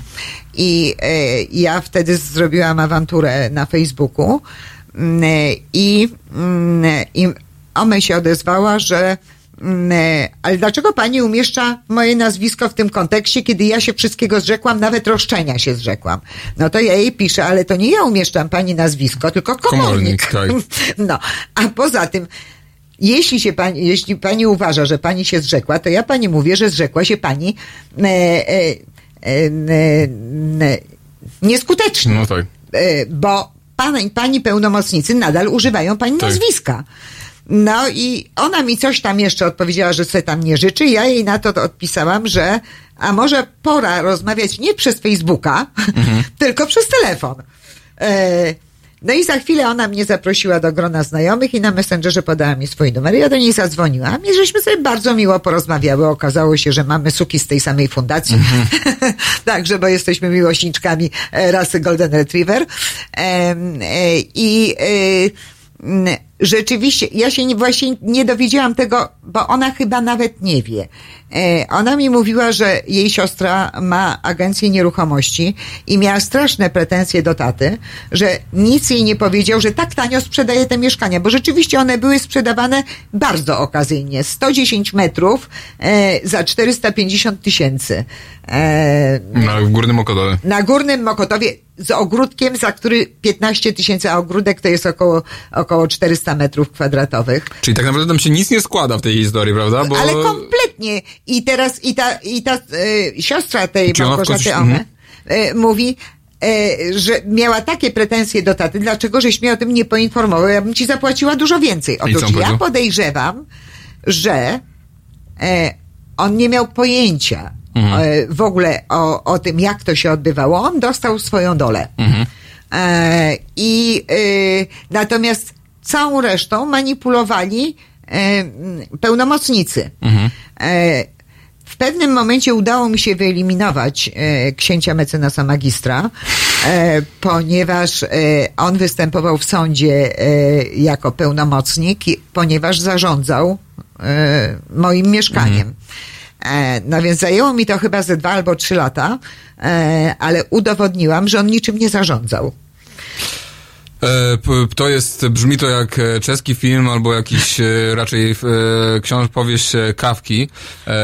Brzmi to dość niesamowicie i absurdalnie, ale szanowni państwo, ja sam widziałem te protokoły policyjne i te rozmowy z tym rzekomym właścicielem i spadkobiercą tej nieruchomości. Faktycznie on sprawiał wrażenie, jakby niczego nie wiedział, co tam się działo. Mówimy o kamienicy na Górnym Mokotowie wartej miliony złotych i mówimy o dramacie ludzi i mówimy o długach, które ciągle, wirtualnych długach, które ciągle Ewa Andruszkiewicz ma i mówimy o dramacie, który ciągle się toczy, w którym ewidentnie były zamieszane zamieszana była, były grupy przestępcze.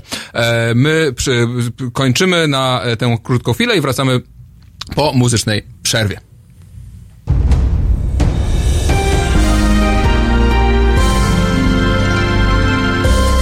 Czwartek. Od dziewiętnastej do dwudziestej pierwszej. Muzyk, animator życia kulturalnego, społecznik, a przede wszystkim świadomy obywatel Tomek Końca i jego fantastyczni goście. dziewiętnasta dwadzieścia jeden. w w w kropka halo kropka radio. Słuchaj na żywo, a potem z podcastów.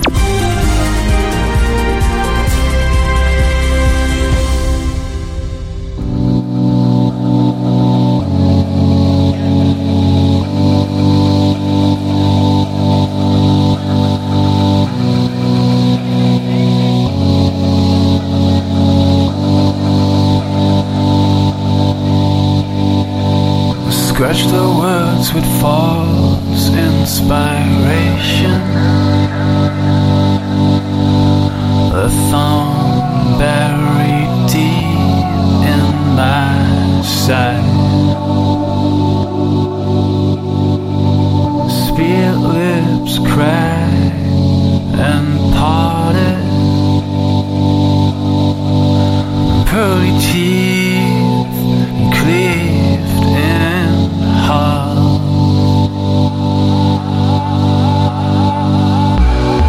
I see the damage. I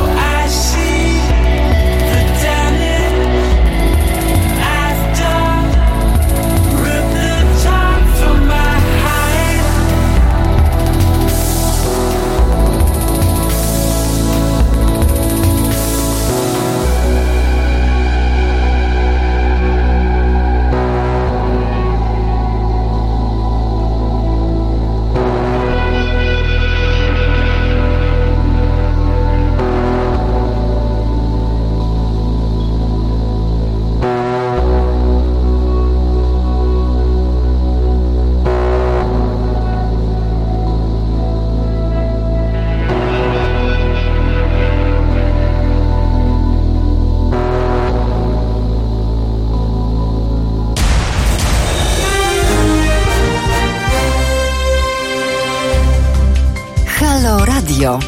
Pierwsze medium obywatelskie.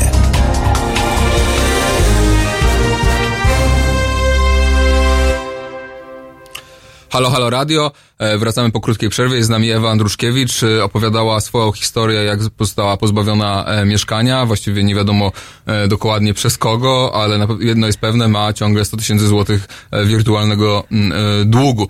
E, Ewo, jakbyś mogła jeszcze powiedzieć parę zdań o tym, e, o Jolancie Brzeskiej. Jo, Jolancie Brzeskiej e, to była działaczka lokatorska, która została porwana ze swojego m, domu, jak wszystko na to wskazuje, i spalona żywcem w Lesie Kabackim w marcu dwa tysiące jedenastego roku. Możesz powiedzieć więcej o tym, jaką była osobą i jakby co jej przyświecało w tej działalności? Bo rozumiem, że ona była jedną z inicjatorek powstania Warszawskiego Stowarzyszenia Lokatorów. Tak, ona ze swoim mężem kładła podwaliny pod dzisiejsze Warszawskie Stowarzyszenie Lokatorów, które nosi w tej chwili jej imię. Więc ona była cały czas i jest w dalszym ciągu przedstawiana niewłaściwie, moim zdaniem, ponieważ ona cały czas jest przedstawiana jako ta, która walczyła o swoje mieszkanie. To jest nieprawdą. O jej było wszystko jedno, gdzie ona będzie mieszkała. Wprawdzie w tym mieszkaniu przeżyła prawie całe życie, bo miała chyba cztery latka, jak się sprowadziła tam. Rodzice jej mieli nakaz administracyjny. To jest coś, co dzisiaj trudno nam zrozumieć, ale w latach pięćdziesiątych i jeszcze sześćdziesiątych w ogóle nie było w Polsce własność, własnych mieszkań. Tak. Każdy mieszkał, bo miał przydział administracyjny, tak, a wcześniej wręcz nakaz administracyjny. E, czyli jak władze mówiły, że tutaj mają mhm. mieszkać, to tutaj musieli mieszkać. E, I e, tą, ten dom odbudowywali jej rodzice po wojnie, bo tego domu właściwie nie było, była tak, tylko jedna ściana. Dwóch trzeciech był zburzony. Mhm.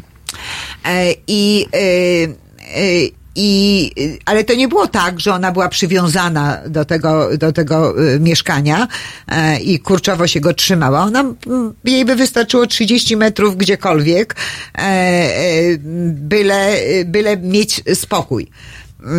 Była kobietą bardzo y, zajętą y, i myślę, że gdyby nie reprywatyzacja, też miałaby tysiące różnych zajęć, y, ponieważ była bardzo światła, bardzo y, żywo zainteresowana, y, biegała na zajęcia na Uniwersytet Trzeciego Wieku, y, historia sztuki była, y, była jej y, taką Koniki. pasją, mhm. y, tak, na, na, na emeryturze. I y, y, jej, y, tylko że jak weszła w tą reprywatyzację, starała się nie zwariować od niej i dlatego uciekała w historię sztuki. To była taka odskocznia. Natomiast y, y, ona pierwsza chyba zwróciła uwagę na to, że to są pewne mechanizmy. Że to nie jest tak, że, że jakiś pan Masalski z jakimś panem Mosakowskim próbowali wedrzeć się do jej mieszkania i do jej życia. Y, że to jest... Ona jest tylko malutkim fragmencikiem y, większej całości. Mhm. E, I właśnie do niej trafialiśmy y, w, prawie wszyscy, którzy na początku byli y, y, w, stowa, y, w stowarzyszeniu, to prawie wszyscy trafiliśmy właśnie dzięki, y, dzięki niej, bo y, ona była tą osobą, o której już pisano w mediach y, i ludzie szukali z nią kontaktu, y, a ona miała y, takie szersze, dużo szersze spojrzenie i nie tylko na tą naszą grupę, mhm. ale generalnie na całą reprywatyzację. E, zbierała wszystkie wycinki e, prasowe na ten temat. Miała przeogromne archiwum, fantastycznie prowadzone. Zawsze jej tego zazdrościłam, bo pedantycznie mhm. wręcz. Jak ja przychodziłam do niej, mówię, słuchaj, ty pamiętasz, Mosakowski odzyskał e, e, na Okrzei Odzyskał, to też jest swoją drogą e, kamienicę na, na Bielaka dziewięć, żeby dać tutaj Państwu pewne, e, że tak powiem, e, informacje na temat okoliczności tej sprawy. On kupił roszczenia za e, tysiąc osiemset złotych do całej kamienicy i, e, i w ten sposób odzyskał e, kamienicę e, no, zburzoną w czasie wojny. E, no a jeszcze lepiej Okrzei odzyskał e, e, i to Wojewódzki Sąd Administracyjny mu przyznał prawa do tego, e, bo e, tam w tym miejscu stoi w tej chwili e, ogromny wieżowiec e, Centralnego Biura e, Śledczego mhm. e, e, i e, a on rzekomo kupił od przedwojennego właściciela e, prawa do gruntu. Mhm. I ja się śmiałam, bo ten, bo żeśmy sprawdzały z Jolką, że ten właściciel umarł jak, jak Mosakowski miał trzylatka. Dla chcącego nic trudnego. A więc Jolanta Brzeska była osobą, która no, walczyła o sprawę, a nie o swoje mieszkanie. A dlaczego myślisz, ona została zamordowana? Znaczy wiem, że to takie pytanie no, mocne i dość ale... możemy się poruszać tylko w pewnych teoriach. Ja, ale... ja mam duży żal do niej, że ona się z nami nie dzieliła całą wiedzą, jaką posiadała. E, prawdopodobnie odkryła coś, co e, mogłoby zaszkodzić tej grupie. Mhm. E, czy w ogóle e, całej reprywatyzacji i zaufa, zaufała niewłaściwej osobie. Bo wyście złożyli, czy ty też byłaś wśród tych osób, które tak. założyły zawiadomienie do prokuratury tak, na ja działalność grupy przestępczej? tak, tak, tak. Ja to był dwa tysiące dziesiąty rok, prawda? Czy jeszcze nie, wcześniej? dwa tysiące ósmy. A, ósmy. I prokuratura ósmy. Umorzyła wtedy sprawę, prawda? Yy, nie, nie zupełnie. To znaczy prokuratura w pierwszym rzucie yy, umorzyła. E, myśmy z Januszem Barankiem byli wtedy w prokuraturze wolskiej, bo to wędrowało po różnych mhm. prokuraturach. W końcu trafiło na Wolę. E, I e, byliśmy w prokuraturze. Oni wezwali wszystkie osoby, które myśmy wskazywali. E, no i... E, były zwrotki w tych aktach, e, że oni odebrali, ale żaden się nie stawił. W związku z tym nie potwierdzili, że są zorganizowaną grupą przestępczą. No i trzeba było umorzyć. Aha. E, myśmy się od tego odwołali do sądu. E, w sądzie rejonowym dla Warszawy Woli E, odbyła się sprawa. Ja nie dojechałam, bo utknęłam w korku e, gigantycznym. E, spotkałam się z Januszem i z Jolą e, po tej rozprawie. Byli rozpromienieni, no bo była cudowna pani sędzia, która e, stwierdziła, że Jezus Maria, my piszemy o takich, mówimy w ogóle o takich rzeczach. W ogóle była zdziwiona, czy my się bardzo długo znamy, mhm. e, bo jesteśmy tacy zaprzyjaźnieni. E, no i bardzo była zdziwiona, że myśmy się wszyscy poznali w stowarzyszeniu. Mhm. I że właściwie to połączyli nas ci panowie i bardzo jesteśmy im wdzięczni mhm. za to, że, że nas połączyli. No pewnie nigdy by się nasze drogi nie przecięły. E, no i pani sędzia stwierdziła, że podejrzenie przestępstwa dotyczy majątku o tak dużej wartości, że skierowała sprawę do sądu okręgowego. No i w sądzie okręgowym żeśmy przegrali sprawę. Mhm. I, i, i, i, Czyli gdyby Jolanta Brzeska prawdopodobnie mogłaby dalej żyć, gdyby prokuratura wtedy wszczęła jakieś energiczne dochodzenie, prawda? Czy to nie jest, czy to teza jest uprawniona? Nawet gdyby policja zadziałała wtedy prawidłowo, kiedy mhm. banda facetów próbowała się wedrzeć do domu e, Brzeskich, a okazało się, że Mosakowski się zameldował u nich w mieszkaniu. Nie wiadomo na, jakim cudem, kto go zameldował, na jakiej podstawie, e, to, e, to myślę, że też e, e, można było wtedy ukrócić, ale ale nikt nic nie chciał zrobić i całe to pierwsze dochodzenie, które no, odbierało mi sens powiek e, e, cały czas. Ja pisałam bez przerwy, wszędzie, gdzie się dało. Ja byłam w Helsińskiej Fundacji Praw Człowieka pytać, czy nie możemy y, y, poprosić, nie wiem, no, międzynarodowej policji, żeby przyjrzała się temu. E, nie, nic nie można zrobić i, i y, ja, ja po prostu nie mogłam się pogodzić z tym, mm. że można wmawiać nam, że Jola popełniła przestęp... samobójstwo. To jest po prostu niemożliwe. Bo to było tak, że jak ona została y, zamordowana, to rozumiem, że na początku wersja prokuratury była taka, że ona mogła popełnić samobójstwo, tak? Czyli znaleziono że... spalone zwłoki młodej kobiety w Lesie Kabackich. Tak mówił szef prokuratury młodej? Mokotowskiej. Młodej kobiety, sześćdziesiąt cztery lata, to przecież młódka. Mm, to... No, jak na warunki warszawskiej reprywatyzacji, gdzie oddaje się nieruchomości stu dwudziestolatkom, to, e, sześćdziesiąt cztery, e, tak, to w ogóle to jakby jak, absolutnie e, i, i, i jak usłyszałaś, że ona nie żyje, to, to co pomyślałaś sobie wtedy, że, że, że czy to było, czy to była jakaś cezura w tym wszystkim, czy to była taka śmierć, ja, która nic nie zmieniła? Ja miałam cichą nadzieję, że w tym momencie wybuchnie afera reprywatyzacyjna. Mm. Okazało się, że jednak tak bestialskie morderstwo e, nie zrobiło na ludziach takiego wrażenia, jak te sto sześćdziesiąt milionów na placu Defilat. Ale co jest z nami nie tak, bo mamy, prawda, często właśnie o tym też rozmawialiśmy poprzednio, że, że jak w Berlinie to o coś chodzi, prawda, o kwestię czynszy, mieszkań, wychodzi czterdzieści tysięcy osób na ulicę. U nas zostaje zamordowana w biały dzień y, kobieta, są tysiące poszkodowanych i nic się nie dzieje. E, zostało nam czterdzieści sekund, ale jak, jak ty to, co, co, co, co z naszym społeczeństwem jest nie tak? Czy to jest z organami ścigania nie tak, z mediami? Gdzie jest problem? Chyba ze wszystkim jest nie tak. Mhm. A, a ludzie, ludzie w ogóle nie myślą. Mhm. Ludzie w ogóle nie myślą, ludzie nie wiedzą o tym, że ich w każdym momencie może to samo spotkać, mimo że mają wykupione mieszkania i kredyt w banku. E, I może ich spotkać mhm. dokładnie to samo, co Jolę Brzesko. E, po krótkiej przerwie będziemy rozmawiać dalej o reprywatyzacji, o ustawie reprywatyzacyjnej i o komisji weryfikacyjnej. Ja przeczytam tylko tutaj komentarz Ewy Lisek. Niestety nasze społeczeństwo niczego się nie domaga. Samo często zastanawiam się, gdzie jest ta granica dla naszego społeczeństwa, żeby wyszło z bańki komfortu. Ja też się zastanawiam, kiedy wreszcie Polacy się wystarczająco do, do, wściekną, żeby wyjść na ulicę i żądać własnych e, praw. E, teraz e, krótka przerwa na piosenkę Royals Lord.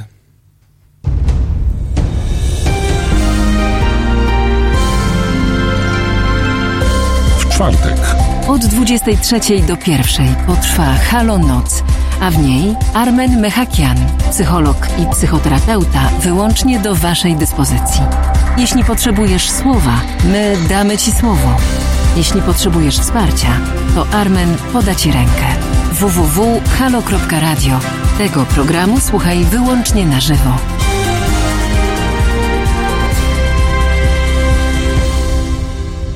I've never seen a diamond in the flesh. I cut my teeth on wedding rings in the movies, and I'm not proud of my address.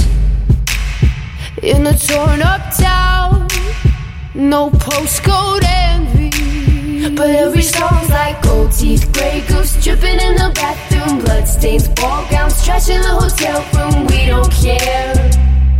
We're driving Cadillacs in our dreams, but everybody's like crystal Maybach, diamonds on your timepiece, jet planes, islands, tigers on a gold leash. We don't care. We aren't caught up in your love affair, and we'll never be royals. Royals. It's a run in our blood. That kind of luck's just ain't for us. We crave a different kind of buzz. Let me be your ruler. Ruler. You can call me Queen. And baby, I'll rule, I'll rule. Let me live that fantasy. My friends and I, we've cracked the code. We count our dollars on the train to the party, and everyone who knows us knows that we're fine with this. We didn't come for money, but every song's like gold teeth, grey goose dripping in the bathroom, bloodstains, ball gowns, trash in the hotel room. We don't care. We're driving Cadillacs in our dreams, but everybody's like crystal Maybach, diamonds on your timepiece, jet planes, islands, tigers on a gold leash. We don't care. We aren't caught up in your love affair, and we'll never be royals. Royals. It's a run in our blood. That kind of luck's just ain't for us. We crave a different kind of buzz. Let me be your ruler. Ruler. You can call me Queen Bee, and baby I'll rule. I'll rule. Let me live that fantasy. Oh, oh, oh. We're better than we ever dreamed, and I'm in love with being queen. Oh, oh, oh. Life is great without a care. We aren't caught up in your love affair, and we'll never be royals. Royals. It's a run in our blood. That kind of luck's just ain't for us. We crave a different kind of buzz. Let me be your ruler. Ruler. You can call me Queen Bee, and baby I'll rule. I'll rule. I'll rule. Let me live that fantasy. Halo Radio. Halo, halo radio, Jan Śpiewak przy mikrofonie. Rozmawiamy o historii afery reprywatyzacyjnej. Jest z nami Ewa Andruszkiewicz, która e, przyjaźniła się z Jolantą Brzeską i razem składały e, jako pierwsze pierwsze zawiadomienie do prokuratury na działalność grupy przestępczej. Niestety e, prokuratura tę sprawę umorzyła, a być może losy Jolanty Brzeskiej, która została zamordowana, e, podpalona żywcem, potoczyłyby się e, zupełnie inaczej. E, teraz przechodząc trochę do takich tematów już pod koniec naszej rozmowy, ja tu może jeszcze przeczytam jeden komentarz pani Joanny, bo mi się wydaje, że on jest bardzo trafny. Wentylem bezpieczeństwa jest możliwość emigracji. Wkurzeni po prostu wyjeżdżają z kraju, zamiast wychodzić na ulicę. No i faktycznie mam wrażenie, że trochę tak jest, że em, to jest po prostu forma, której, dzięki której no, nasze władze utrzymują porządek e, społeczny. E, no ale pytanie, jak daleko, jak długo można wyjeżdżać za granicę, szczególnie, że w innych krajach też nie toczy się, e, to sytuacja nie jest też dużo, dużo lepsza, jak niegdyś ongiś bywało. E, ale wracając do Warszawy i do tematu dzikiej reprywatyzacji, e, mamy, niedługo będzie, prawda, słynna ustawa czterysta czterdzieści siedem amerykańskiego kongresu, raport będzie wychodzić e, wzywający prawdopodobnie Polskę do oddania e, mienia e, bezspadkowego prywatnym organizacjom amerykańskim, co mi się wydaje osobiście jakimś totalną aberracją. Nie wiem, jakie ty masz e, zdanie na ten temat. Samo. Znaczy... Ponieważ, ponieważ mienie bezspadkowe w, w, w w cywilizowanych krajach należy się Skarbowi Państwa i nie ma po prostu innej możliwości. To wynika z kodeksu Napoleona, prawda? Jeszcze z, po, z przepisów z początku dziewiętnastego wieku, prawda? Tak, to z prawa rzymskiego to się wywodzi tak, jeszcze. Ale brak y, ustawy reprywatyzacyjnej powoduje, że Amerykanie traktują po prostu nasz kraj, no co tu dużo mówić, jak y, półkolonie, tak? Y, I tej ustawy reprywatyzacyjnej nie ma, y, bo jak z tego co rozumiem, są dwa potężne lobby. Jedno to jest to amerykańskie lobby, a drugie to jest lobby naszych własnych e, reprywatyzatorów. E, a jakie ty masz, e, czy, czy ty też się zgadzasz z tym, że ustawa reprywatyzacyjna musi być, że ona by coś zmieniła, czy, czy, czy, czy jej brak nie jest tutaj czymś e, kluczowym w tej kwestii? E, ten brak e, ustawy jest potrzebny e, tym wszystkim, którzy czerpią zyski e, z reprywatyzacji, która nigdy nie powinna mieć miejsca, a przynajmniej nie powinna mieć miejsca w takiej formie. E, we wszystkich innych krajach to zostało uregulowane. Nawet w takiej Rumunii, e, na Słowacji, w Czechach, wszędzie było e, uregulowane dawno, dawno temu. Natomiast u nas e, celowo jest e, utrzymywany taki bałagan prawny i e, interpretacja bardzo dowolna, bo na przykład to, co ty podniosłeś, ta przesłanka posiadania, tak, która nie była brana badana, pod uwagę, tak, a, a która była bardzo ważna, bo mówiła między innymi o tym, czy to nie jest przypadkiem mienie bezspadkowe, prawda? Tak. E, bo musiał się człowiek zgłosić i powiedzieć, że tak, on tutaj jest, to są jego tak. ruiny. Przesłanka posiadania to jest jedna z trzech przesłanek do reprywatyzacji nieruchomości w Warszawie, która nie była praktycznie w ogóle sprawdzana przez warszawski ratusz, a więc otworzyła jakby możliwość reprywatyzacji. Tak, ale teraz właśnie szereg... trzecia przesłanka to są względy społeczne, prawda? Tak. Tam było coś takiego. I jeżeli w planie zagospodarowania przestrzennego e, było budownictwo mieszkaniowe wielorodzinne, mm. to to również e, nie podlegało zwrotowi, bo ludzie nie mieli gdzie mieszkać. I to tak. się powinno brać dzisiaj pod uwagę, że te kamienice, które były zburzone, które były zadłużone przed wojną po kominy, tak. e, przecież wszystkie te kamienice były zadłużone, e, że to nie można od tak sobie wziąć i z ludźmi e, w środku e, oddawać w prywatne ręce ludziom w dodatku, którzy nic z tymi kamienicami nie mieli wcześniej wspólnego. Tak jak Mosakowski kupowali za tysiąc osiemset złotych roszczenia. Czyli twoim zdaniem to powinno powinno być tam, nie wiem, czy zgadzasz się z tymi założeniami ustawy Jakiego, która nigdy nie trafiła nawet do Sejmu, że to powinno być koło dwadzieścia procent wartości i wypłacana... Ale zależy której wartości. Przepraszam bardzo, bo czy tu tej właśnie... wartości z czterdziestego piątego? czterdziestego piątego absolutnie. Okej. Okay. A czy rozumiem, że wolaryzowaną i, i tak dalej, e, tak, ale, ale tak. jak miałeś kupę gruzu, to ma, wyceniamy ci to na kupę gruzu, a nie na odbudowaną kamienicę. No to myślę, że jeszcze niektórzy musieliby dopłacić, dlatego, że jakby się policzyło te przedwojenne długi, e, koszty ekshumacji zwłok pod tymi e, gruzami, wywózkę gruzu, to okazywałoby się, że ci ludzie jeszcze powinni dopłacić do tego, a nie zgarniać coś, co wysiłkiem całego narodu zostało odbudowane. Tak, bo musimy też zaznaczyć, że Warszawa ma jednak dość specyficzną historię, jeśli chodzi o reprywatyzację, bo tu był dekret Bieruta i tu przede wszystkim miasto było całkowicie e, zburzone. A e, wra- czyli ustawa musi być, ustawy nie ma, ja się też zgadzam z tobą, że tej ustawy nie ma po to, żeby można było po prostu kręcić lody, bo wiadomo, jak jest e, tego typu zagmatwana sytuacja prawna, to jest to łatwiej. E, daje to też ogromne możliwości właśnie bogatym osobom wpływania na proces reprywatyzacyjny. Ale powstała komisja już ponad dwa lata temu, zdaje się, i twoim zdaniem jaki jest bilans pracy tej komisji? Czy ta komisja weryfikacyjna, ona spełniła swoje oczekiwania, twoje oczekiwania? Codziennie czekam na raport, który miał się, miał być upubliczniony. E, skończyła się kadencja Sejmu. Oni ten raport przygotowywali na koniec e, kadencji mhm. i raportu w dalszym ciągu nie ma. A ogłoszony został przed wyborami, prawda? E, no, opowiedziano o nim. Mhm. E, natomiast ja bym go chciała przeczytać.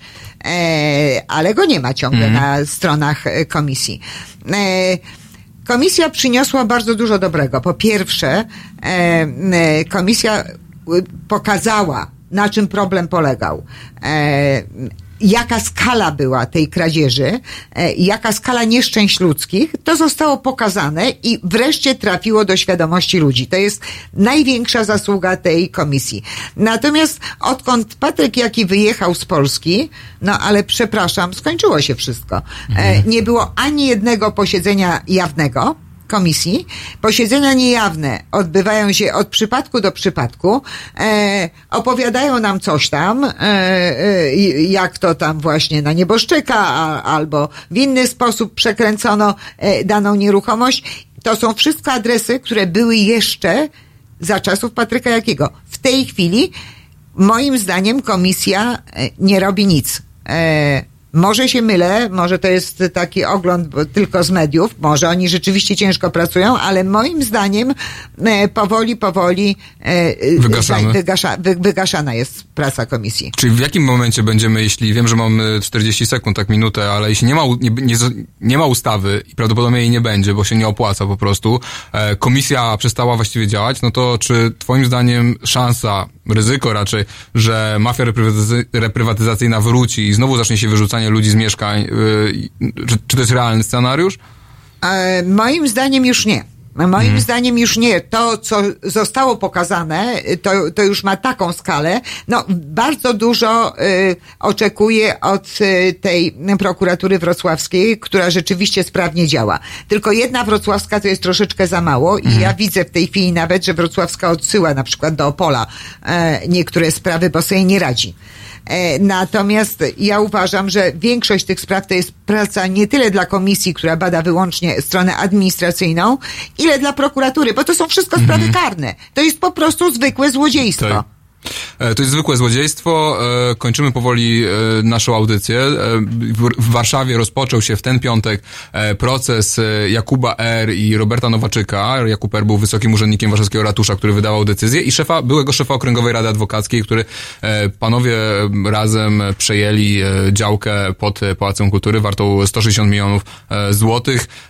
Z tego, co się orientuje, no to pan Rudnicki, Jakub R., przepraszam, no, struga on, wariata. Nie, on, on woli, on woli używać nazwiska. Tak, a, no to Jakub Rudnicki, struga wariata, Nowaczyk też struga wariata, bo przyniósł e, u, od psychiatry zaświadczenie, że nie może brać udziału w procesie, a więc niestety prawdopodobnie e, niczego nowego się nie dowiemy, ale ma, możemy trzymać tylko kciuki za to, żeby e, sprawiedliwość dosięgnęła osoby, które kradły na masową skalę nieruchomości w Warszawie, e, i my na pewno, nieważne co będzie się działo, jeśli chodzi o ustawę reprywatyzacyjną o, i o e, komisję weryfikacyjną, to myślę, że ja i Ewa możemy powiedzieć, że tematu nie odpuścimy. Oczywiście. Bardzo dziękuję wam i do usłyszenia za tydzień. E, dalej będziemy rozmawiać o kapitalizmie, naturze, naszej p- przyrodzie e, i tym, e, w jakiej kondycji znajduje się nasze społeczeństwo i nasze e, państwo. E, a teraz przerwa, dziewięć mostów, e, linia nocna, a my się słyszymy za tydzień.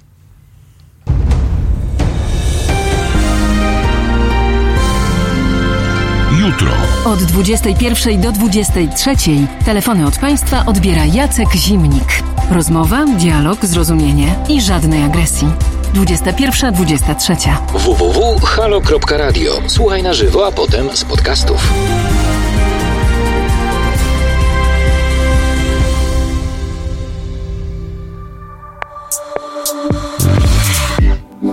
Zimno znów zagląda pod skórę, z szarości wokół Niewiele rozumiem.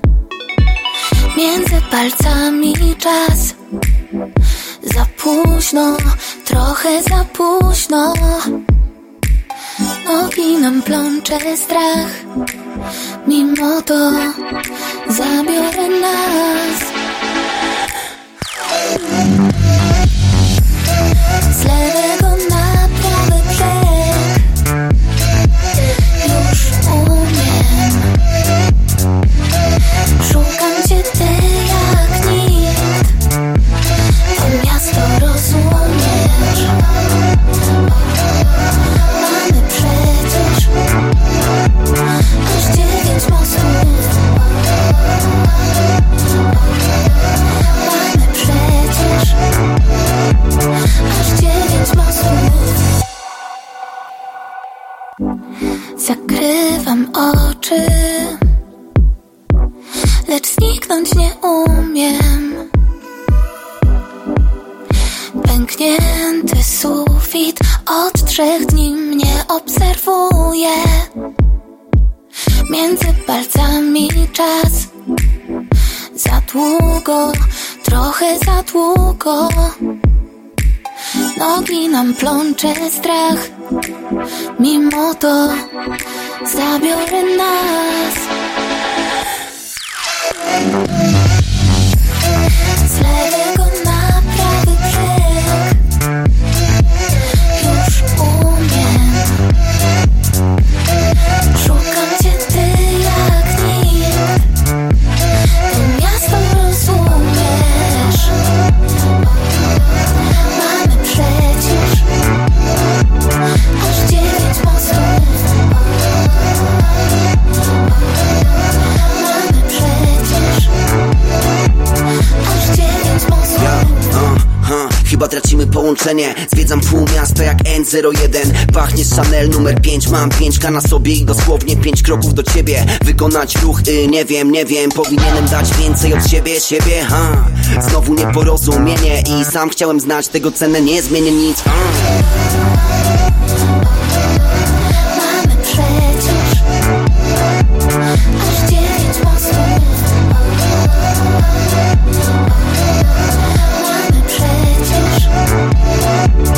Aż dziewięć mostów.